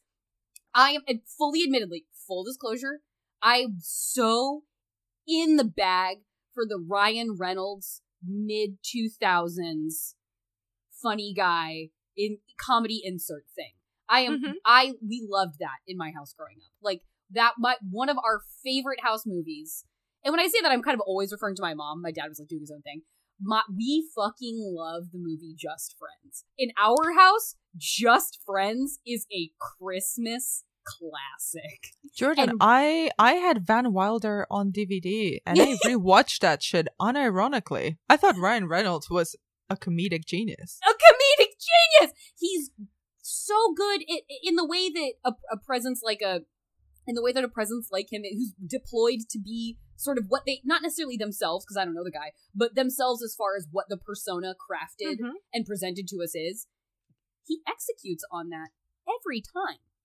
Ryan Reynolds has never let anyone down showing up and doing the Ryan Reynolds. You watch Hobbs and Shaw. He exists in that movie for like eight minutes to be Ryan Reynolds. Yeah. It's funny as shit. I'm all in for it. God, I love that movie. But like, I, I just, he's such a, it's, it's takes Blade and it becomes like self-aware Blade, which doesn't, like, I didn't need that to have happened, but the fact that they went with the choice, he's such an appropriate foil. He's the perfect foil for Wesley's Blade if you're gonna go in that direction to at once poke fun at the seriousness of Blade while also being 100% of the time the butt of the joke. Blade is never the butt of the joke in Blade Trinity, and that's why it works.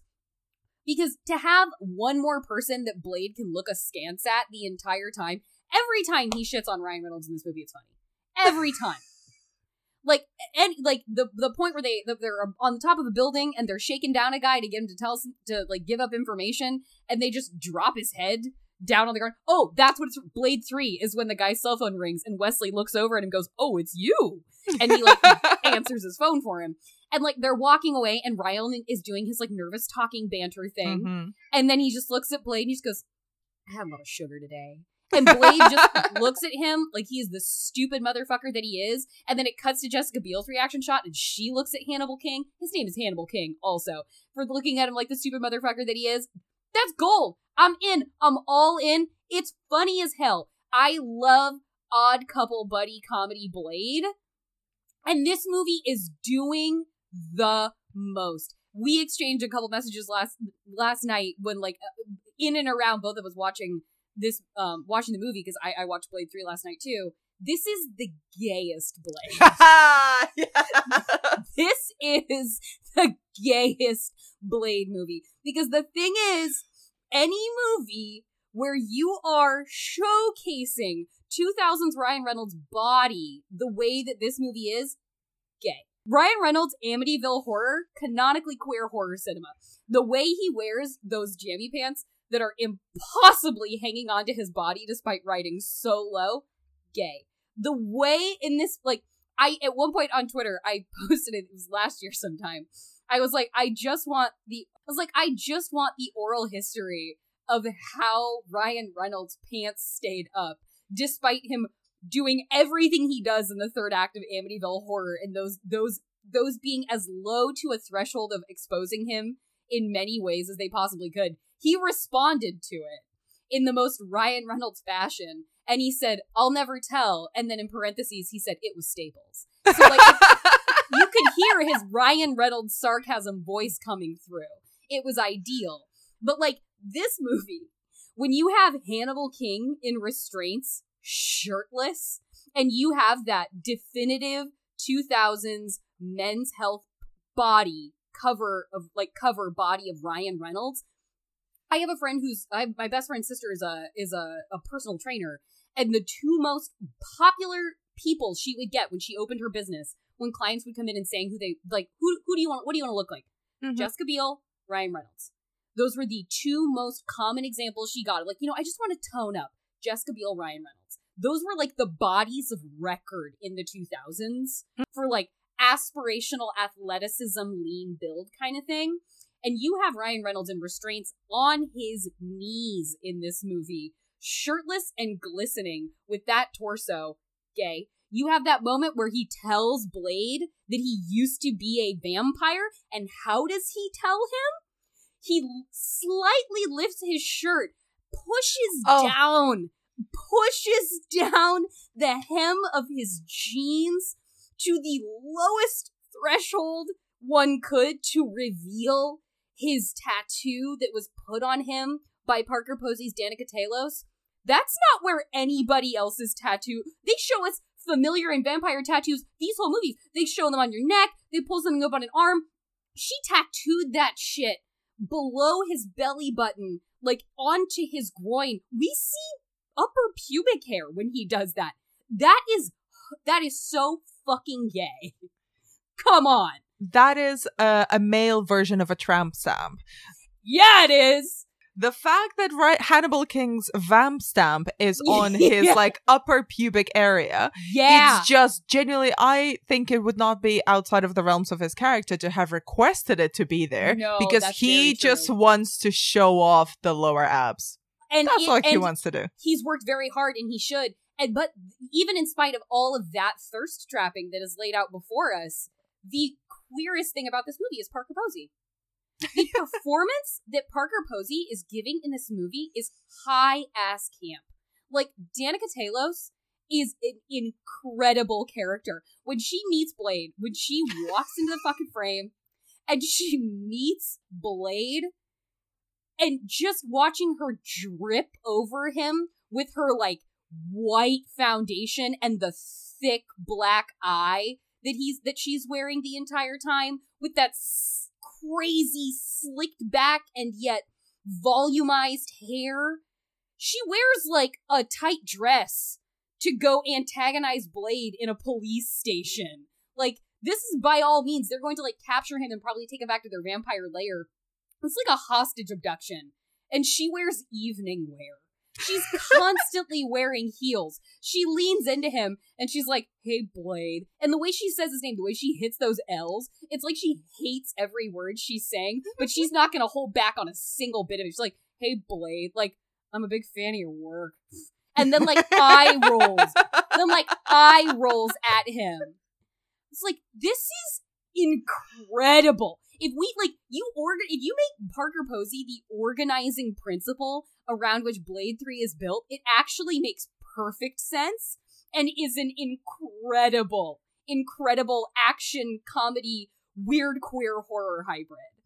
Blade Trinity is queer horror is what I'm saying. I, I, I couldn't agree more. And I think the biggest argument and to like confirm your your your statement is actually Dracula slash Drake.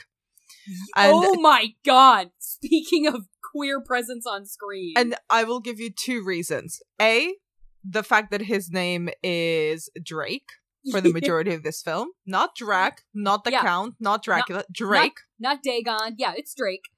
and also the leather low rise pants. red leather low rise pants with like a pirate shirt on that has had the chest cut out of it. Yeah.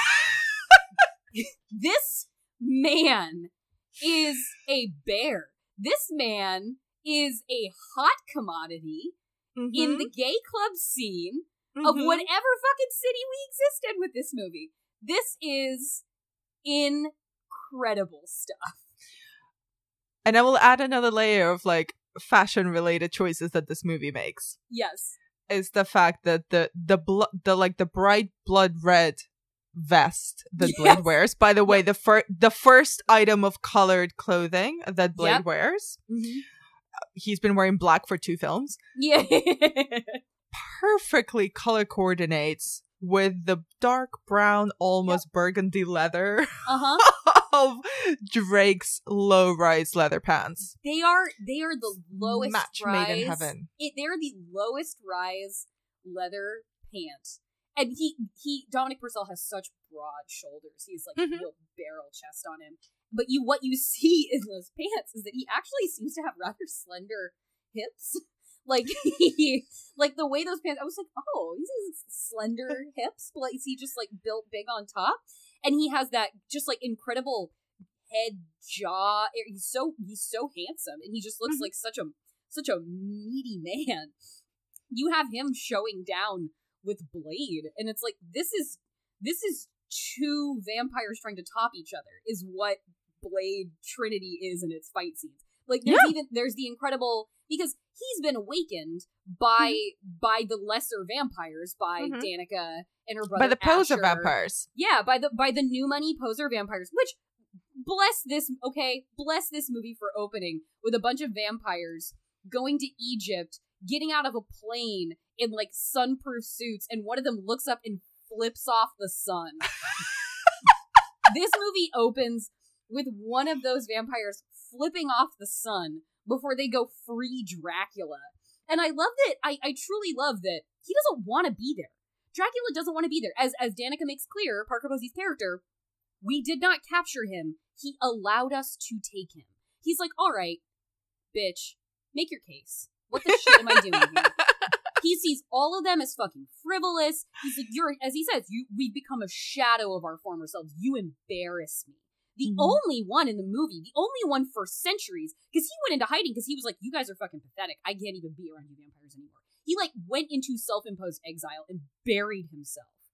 And then he meets Blade and he's like, ah, finally a worthy adversary.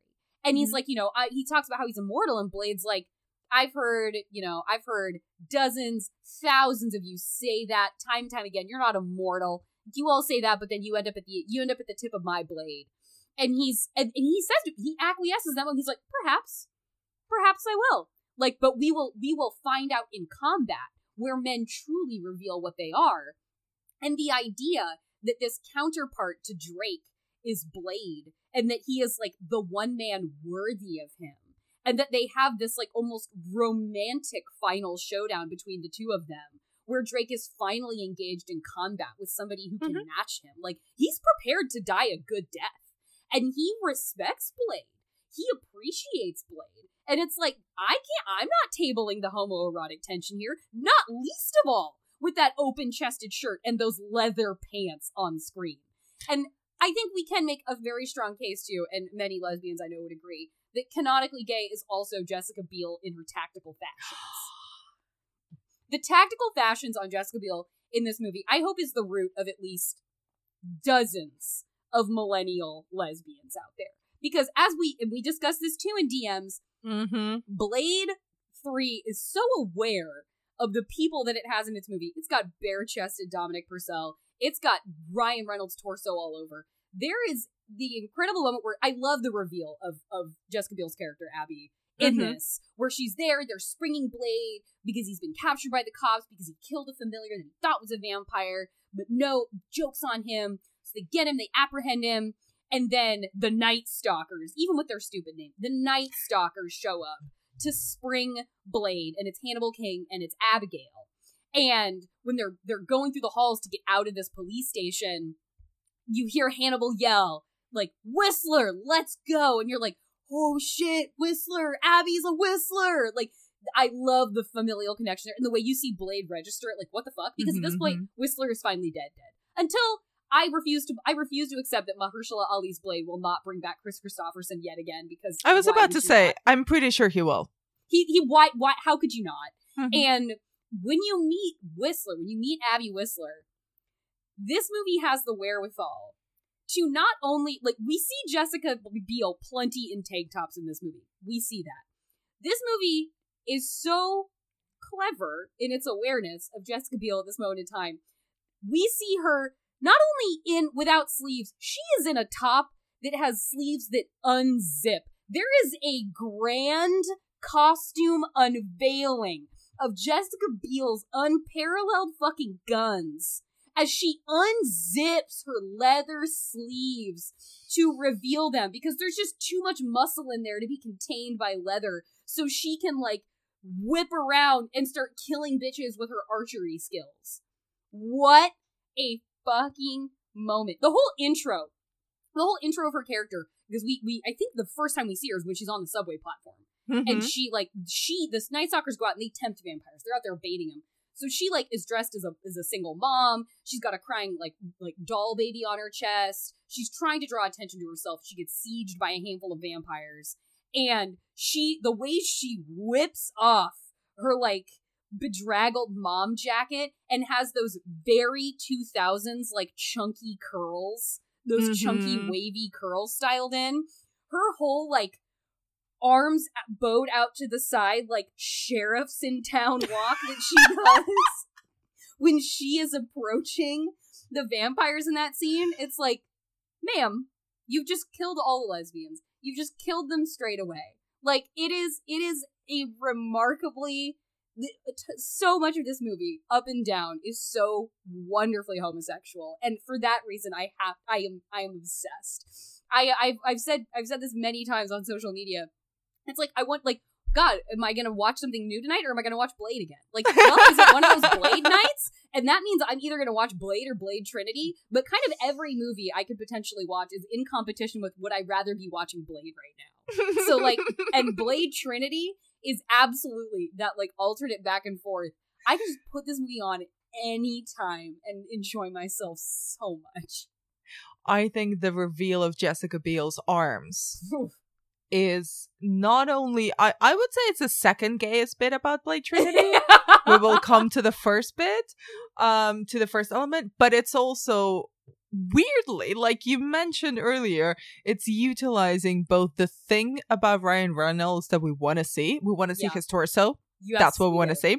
Yep. And also, frankly, Jessica Biel, her body is being utilized to maximum effect in this film, but not sexualizing her. no She's not being objectified. She's not being paraded for us Nope. to ogle at her. It's like, no, this girl, this girl is an archer.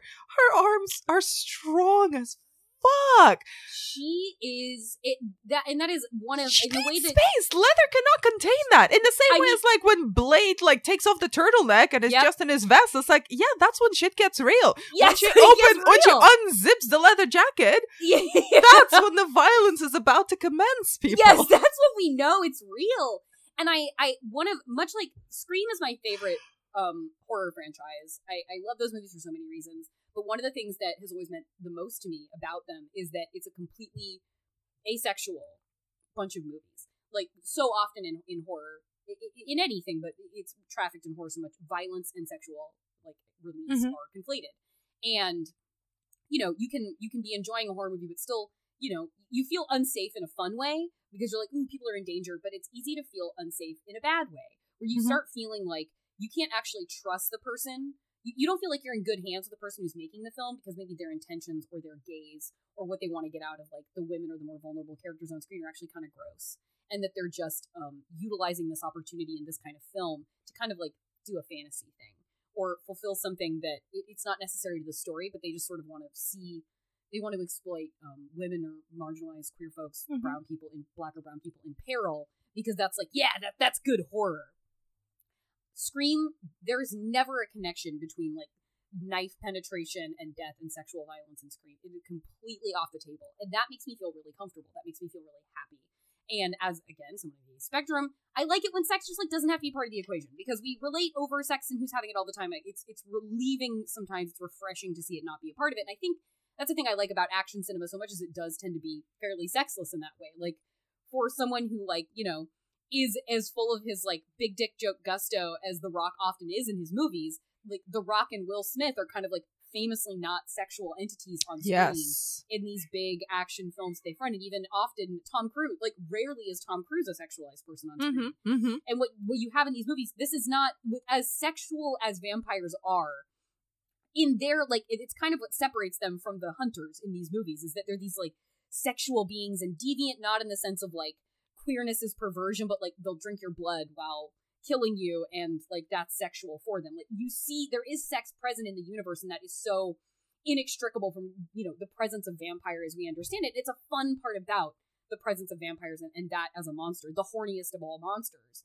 That is cool. I do like how in the human, it's just sort of a fraternity. It's just a sort of fraternity of people bound by this war. And I love, I love that there is no sexual tension between Abby and Hannibal King. I love that they're like Yes. brother and sister. Like Yeah. even when Hannibal has been stabbed through the chest by by Drake with a, a silver stake, and he's like convalescing back in their like boat HQ that they have. He's like in this you know mash unit kind of operating room, and he's covered by like knit blankets and quilts. And Abby walks in. B- B- Blade walks in. Hannibal says something dumb because he always does, and Blade just walks away wordlessly. And he looks at Abigail and he just goes, "He hates me, doesn't he?" And she's like, "Yeah, he hates you." And there's not a moment where like he's saying they're bare chested, nothing she hasn't seen before, but there isn't a like, ooh, there's going to be a steamy glance between the two. And after Hannibal gets captured and she goes to spring him, there isn't like they don't rush a kiss in. It's not like, oh, I finally know Mhm. how I feel about you. No, they're just fucking ass kickers together. That is what Yeah. they do. And there's just it's nice to see, it's fun to see. It doesn't encumber the story with like a romance that doesn't need to be there. And also that just so often goes wrong for the woman because it is Mhm. so told for the advantage of the male character and the male audience. Have steaminess, have chemistry, have sexual energy, have that. I don't want to see it actually if it's not done really well. I don't Mhm. want to see it just inserted for fun. Like, I want to see it if it's fucking good, if it's fucking steamy and powerful, and it actually adds something to these characters. But in a Blade movie in 2004, that's not where I want to see us take a chance on how you're going to make Jessica Biel the object of somebody's affection. Abso fucking lutely not. We know too much and are, and are revisiting too much about what we know about 2000s era media culture for that to have been a good idea. And even when there is the scene where she comes back covered in blood, Abigail comes back to HQ covered in blood, and there's that shower scene where she's washing the blood off of her. Mm-hmm. I honestly find it to be beautiful. Like, did we need her nude in the shower? No, that wasn't a scene that had to be there. I think it is well done. And Jessica Biel, I hope she feels like when she looks back at that experience, it was comfortable and that she was in control and that she was in conversation with David. Goyer, the the director of it. I hope she feels positively about that scene because when I watch it, I really like it. The angles of it and the lighting of it are beautiful. Jessica Biel is beautiful. Her body is beautiful. And as it is presented to us as this vessel of power and strength in the film, even in that scene, we never see like private parts of her body exposed. They, you know, do a good job with that. And that's obviously intentional. It is, I, I think, a moment to pause and appreciate the physical power of, of an amazing body like Jessica Biel's in that moment. That's not gross. That's not exploitative. Mhm. And we should we should celebrate people's bodies, not only bodies that are like examples of fucking human perfection like Jessica Biel, all bodies. But the fact of a woman who is so strong, capable, battle tested, a moment to recognize the beauty and and and intention of her form, that's good to me. And I also like that it's hot. Like it can be all of those things, and I thought that that was really well done in this movie. In a movie that doesn't really incorporate nudity ever otherwise. Yeah. And I feel really, really bad for bringing this up now after that beautiful, eloquent exploration of the use of bodies in Blade Trinity, but Mhm. there's no way we cannot not talk about the vampire Pomeranian. Oh no, no, no, no, no. The, the and that is, and I think that is because it's, it's crucial that we talk about the vampire Pomeranian for many reasons. One of them being, I have heard that kind of expressed the presence of the vampire Pomeranian as sort of a dig at this movie as a microcosm example for why people are like, I mean, the fucking vampire Pomeranian is like something a reason for it to be tossed off. But that is that reveal. Mo- I mean, the fact that throughout this movie, Triple H is frequently cuddling a tiny fucking Pomeranian. Like, let's re- let's review here. Triple H is in this movie. Hunter Hearst Helmsley is a supporting character vampire in this movie. John Michael Higgins plays a familiar in this movie. Eric Bogosian plays oh. a talking head newsman in this movie. The as you as you DM'd me last night. Oh my god, I forgot Patton Oswalt and Natasha Lyonne are in this movie. Natasha Lyonne plays a blind scientist named Strawberry Fields. Come on. She wears red glasses. Patton Oswalt plays very much something that Patton Oswalt would play. He plays like the nerdy weapons specialist. Like But to be honest, even even uh, I I will preface this only because I have literally a couple of weeks ago finished um Patton Oswalt Silver Screen Fiend, oh and I could see his thought process on screen, and it was beautiful and delightful, and I could see all the effort and the overthinking that went into him thinking about the one moment where he handed Blade a weapon. that I I mean, it felt like there there's a there's a collegial energy that is very impressively immediately established where they think the group of Night Stalkers when you when you're with them at HQ.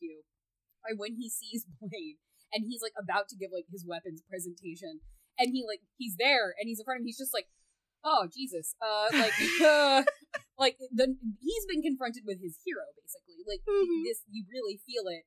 And then when he's, you know, giving his presentation, like, is it kind of tacked on? But when he's like gentleman and hottie, it was like, honestly, yes. Like, these are a bunch of friends. They're hanging out. Patches is not disrespecting Jessica Biel. He's overwhelmed. He's a dork. She's really hot. Blade's here. It's a whole lot. And there's there's a great it's such a tiny little moment in this movie, but just you know, we don't get much of them because most of the Night Stalkers get wiped out by by Drake and his cronies, by Drake and his lesser vampires. And um there's they're about ready to go hunting. And Abby like looks at um Patches and he well he looks at her and he just goes he's like you want a party favor? And she just looks at him and goes lucky sevens. And he just goes done. It's like I feel like Patton Oswalt was having so much goddamn fun in like the five minutes that he's in this movie I I just like the whole weapon reveal like explaining the arc like the bow that has the arc of UV light through it. I was like, yeah, this shit is cool. Like when I think of like continuing on the blade journey, yeah, show me cool technological stuff like this. Like uh, give me five more of these movies where we just have a scene like this every time where I learn new mythology, where I see new weapons, where I hear more about inter vampire family political conflict. Like give me all of these moments where we escalate the the size of the world and its intricacies. I love that shit. And so by the time we get to Vampire Pomeranian, Hannibal King has been trapped. He's been captured by the vampires. He's been bound up. He's shirtless, of course. He doesn't need to be, but they've taken his shirt off of him and he's prisoner. And he's laying on the ground and he's like coming to consciousness and there's a dog that's licking his face. And he just looks at this little adorable little red haired Pomeranian at him. And then its mouth opens up like the Reaper's. It does connect it to Blade too. And you get that whole open face mouth jaw thing. And he just, ah! ah! He recoils in horror. And he looks at me, he's like, You made a goddamn vampire Pomeranian? Like, he is as incredulous as we are with every word coming out of his mouth. And then Triple H scoops him up as he has been loving on this dog the entire movie and just like makes a kissy face at him and the dog like opens its alien reaper mouth jaw at him and they're having like a cute moment between a man and his dog. And that it's it's a perfect i think it is a perfect indication of this movie's embrace of absurdity. I think it is i think the way people mock this moment suggests that there was not a self-awareness in how it was put together I think this movie is very aware of what it's doing, and I really, really appreciate that about it. and we have we have to acknowledge. I do have to just shout out this moment where it, there is interaction between between um Jarko Grimwood. By the way, Triple H's character Jarko Grimwood. The names in this film, by the way, from from Jarko to uh Bentley Tittle, which Yeah. is Eric Bogosian's character. Even even like even You Danica can't have a Talos. named. You cannot have a newsman named Eric. Eric, what is it? Bentley Tittle. Bentley without the- Tittle. The, people in charge being like, "Yeah, we're having a laugh. We're having a laugh here. We know exactly what we're fucking doing." Bentley Tittle. Bentley Tittle. That's that's when you know it's a comedy, and that happens within like the first I don't know fifteen minutes of the film. I think. Oh yeah, like we're at the, this is we've had our cold open with Blade killing the Mhm. familiar, which uh, one of the great one of the great running gags throughout the Blade franchise that they do so well is how much Blade hates familiars and how he gets to say I hate familiars and how familiars are always such little whiny pieces of shit. And Dr. Vance is a piece of shit. He's a familiar. The guy who traps him into murdering a person is a familiar. And it just, we see that all the way through to the end of the series that he hates familiars and just disrespects them so much. And that there's constant comedy driving that. Oh my god, Hmm. James Remar is in this movie. Yeah. James Remar even makes an appearance in this movie. Like, I'm sorry, all all hits no skips. I don't know how you tell me that Blade Trinity is not a fun time. At the very least, how it's not a fun time. There's a great there's that great moment in the police station where like the the, the feds are coming to take Blade, which means the vampires, and the local cops are pissed about it.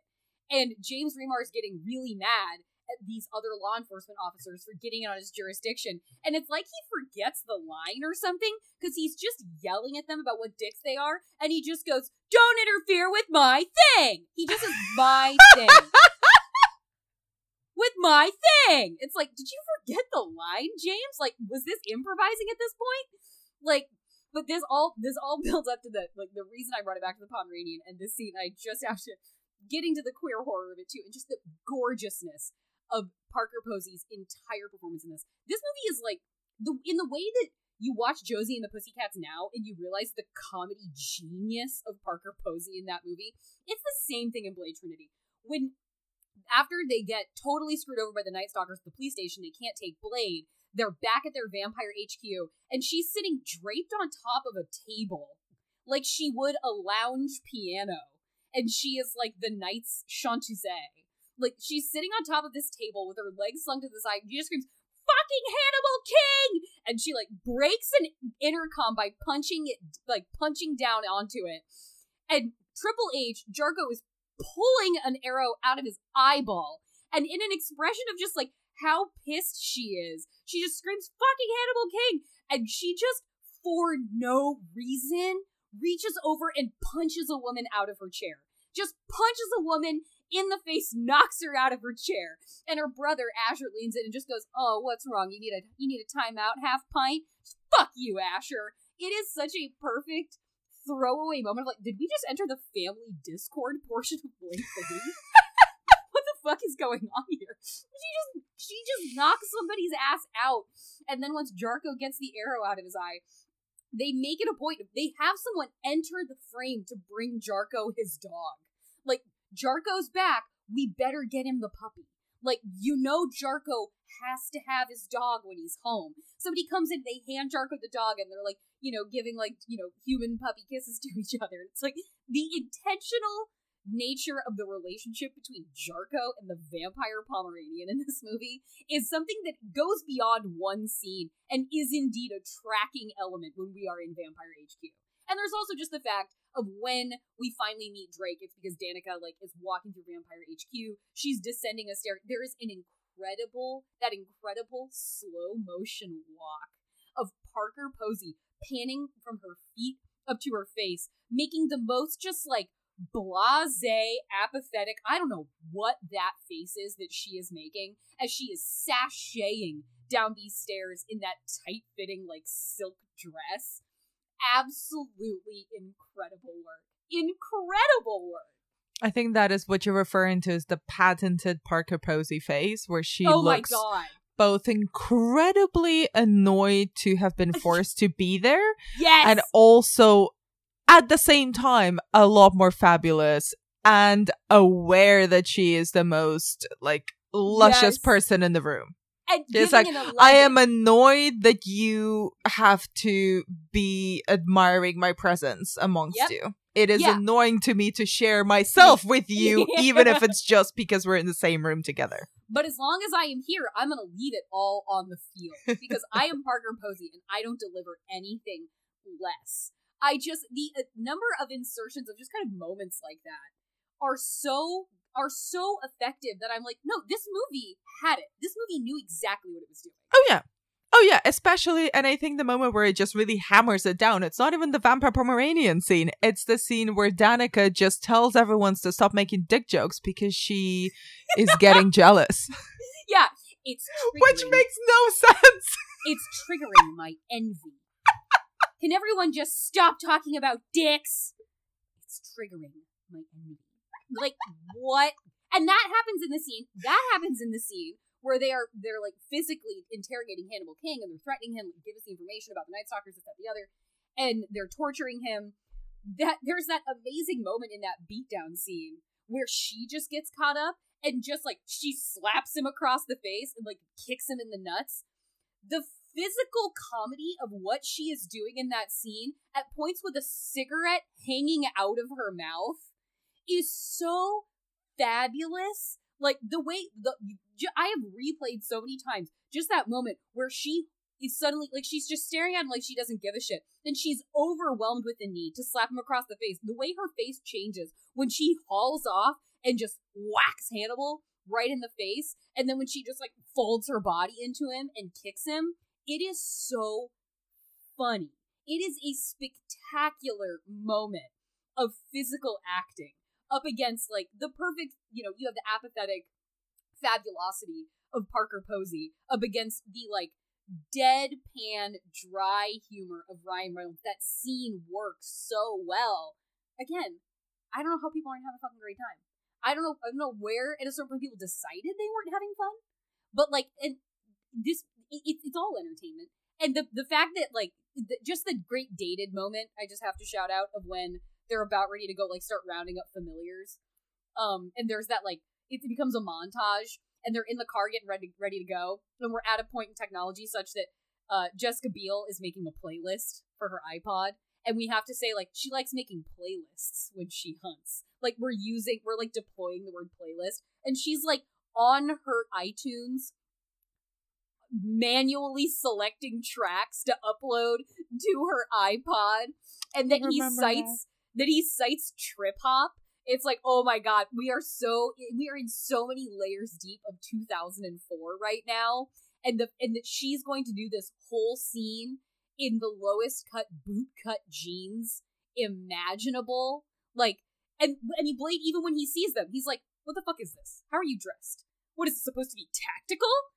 And it's like, it's hilarious because that is what we thought tactical, like that is what movies told us tactical was in that era, was that like sexy kind of cargo, but very fitted and functional things that also probably weren't so functional as they were just fashionable. Like the entire show, Terminator the Sarah Connor Chronicles, is built around tactical chic. I love that show, and everybody in it is so hot because they are wearing Blade Trinity esque tactical chic apparel incredible. I love, it. I love, I so love it. And who could possibly look better in tactical chic than Ryan Reynolds and Jessica Biel? I mean, honestly, I have a question written in my outline. It was like, "Do you think this film deserves for valuation?" But I like, I'm not gonna ask that because you, you've just answered that for about an hour. but Jordan, conscious of your time, and to round up our two-hour-long conversation about the Blade films. I mean, at least we got three movies in two hours this time instead of two movies in two hours like we did last To be honest, I I think it's not enough time for all the Blade movies. But I was going to ask you kind of Blade was massively important for many reasons. Mhm. Um not least of them is because it was Marvel's I believe first massive box office mainstream success. it was, yeah.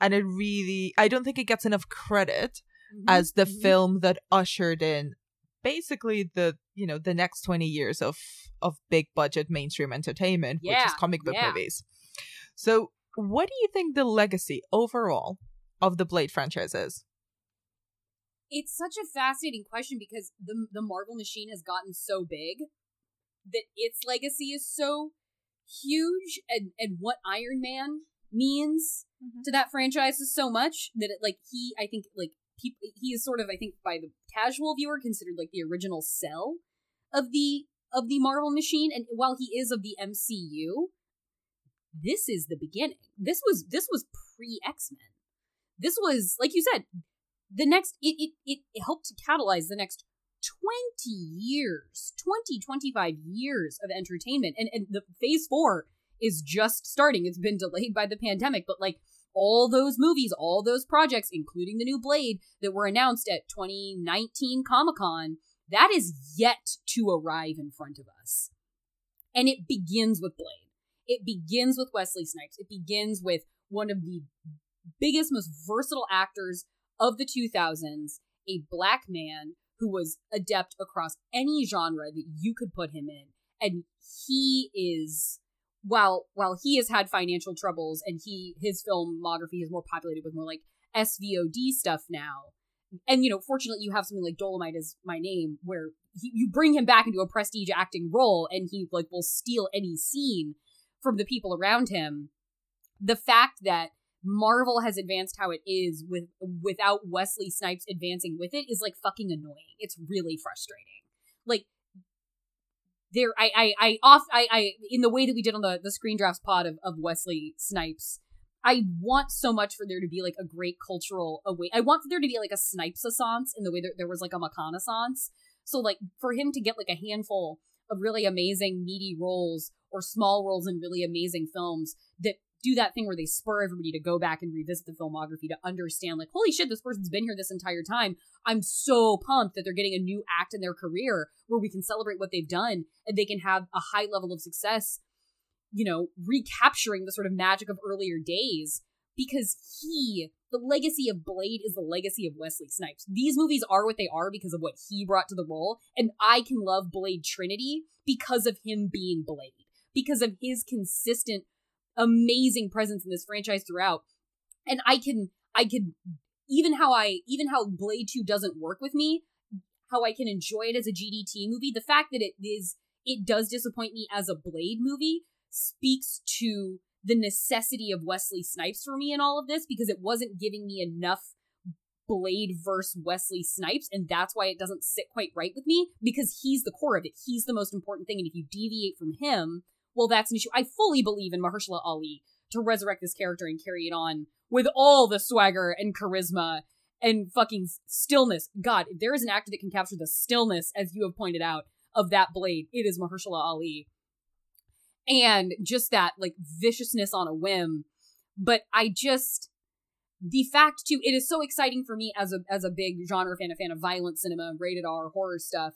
The fact that the original cell of the of Marvel domination is an R-rated, bloody ass, like sexy action horror film is like, hey bitches, don't forget your don't forget how this all started. And maybe you might want to invest a little bit more money in cool shit like that too. Like I know you're owned by Disney now, but like remember when this huge hit came out of the darkness and it was cool and it was fucking slick and there was a blood rave and you have Traci Lords in a bra with Mercury in a white frosted everything tiny outfit like dance fucking in the middle of a blood rave. You remember when that was a hit and when that gave you one of the great opening scenes in cinema history? Let's have more of that. Gay this shit up, make it horror, Give me more blood, give me profanity, and yes, put your Disney money behind it because the audience, the, the Blade audience is waiting for more. Do not, do not sanitize my next Blade. Do not nice wash my Mahershala Ali Blade because I will be so you if you do. I'll be so pissed. I don't need grimdark Justice League bullshit. Like that, that, like, let's paint it super saturated in colors and call it meaningful. No, this this this actually hits hard. Give me more hard hitting shit. Yes. And not because men are crying, but because they're badass vampire hunters. And they just need to get out there and level righteous justice at the undead, man. I mean, the pen has dropped. Everything's dropped.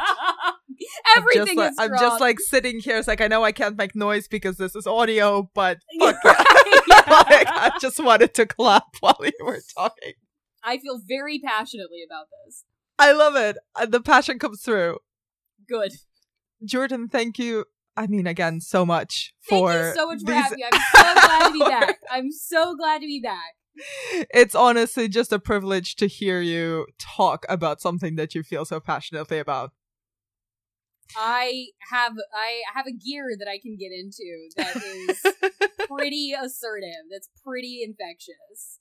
And it was just I'm just so I I love Blade and, and I have to shout out Action Twitter, which is like the best corner of film people on the internet. It's such a like it's just people recommending really cool shit to watch all the time. There's there's I don't really encounter much pretension there. I don't encounter like dick measuring. There's no like you should watch this, you should watch this. If you haven't, you haven't watched, you know, are you for real?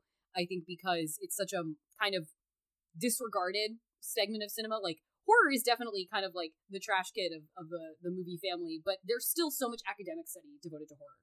There there there are there are English departments that are devoted to horror. There's the Miskatonic Horror Institute. There's there's a lot of rigorous study devoted to horror. And I think action is sort of can, can you know considered the puff pastry of it all. When these films are substantial, they are works of art, they are magnificent. The the, the host of the uh, Adkins Un- Undisputed podcast he described in the podcast the episode that I did with him, he said that it's it's no different than it's just a, it's a musical. Like action movies are musicals, but it's just fight scenes instead of songs. And I was like, "Oh my god, that's fucking true." Like these are these are these are balletic pieces that are put together for us, and I just so much want for people to celebrate these kinds of movies for all of the work that it takes to make them. And they, they aren't just puff pieces; they they are incredible works of art. And you know, when you can have an action horror movie that's marrying together like my two favorite kinds of movie you can possibly have, and then you put in act, you put in Wesley Snipes, who is probably one of my favorite actors ever. Like this is just me, me, me, me. You give me Jessica Biel's arms and Ryan Reynolds' abs. Oh my god, tailor made, tailor made. Drag queen Parker Posey as Danica Talos, like incredible. Oh, and oh, and the oh the one last shout out to Blade Trinity in the way that like how we were talking about how like it always kind of expands the world just a little bit more. The blood bank scene is so good in this movie.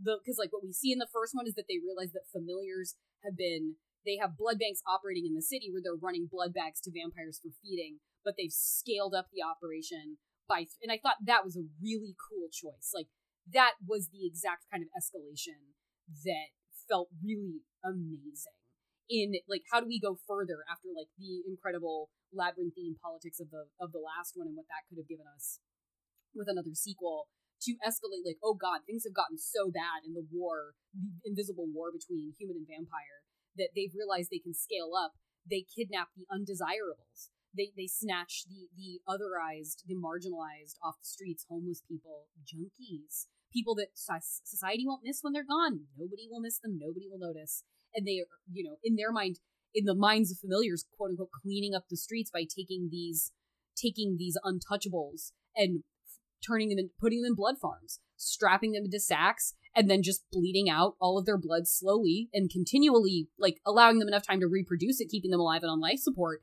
but just turning them, turning human beings into blood factories and considering whole segments of the population so worthless as to go missing and not not be missed. That was an awesome scene. And the way mm-hmm. Blade like shoves that guy's head up against the bag, he's like, "Is this like is this really what you want to do? Is this who you are? You think there's a place for you at the table with these people?" It, that was it's so vicious looking and it's practical like so much of it had to be practical and i'm sure was like paintbrushed in with like digital replication but like the the structure of walking into that warehouse and seeing the blood farm that was another one of those awesome blade franchise moments where the world gets a little bit bigger and a little bit scarier and a little bit more intense that was really awesome i love it.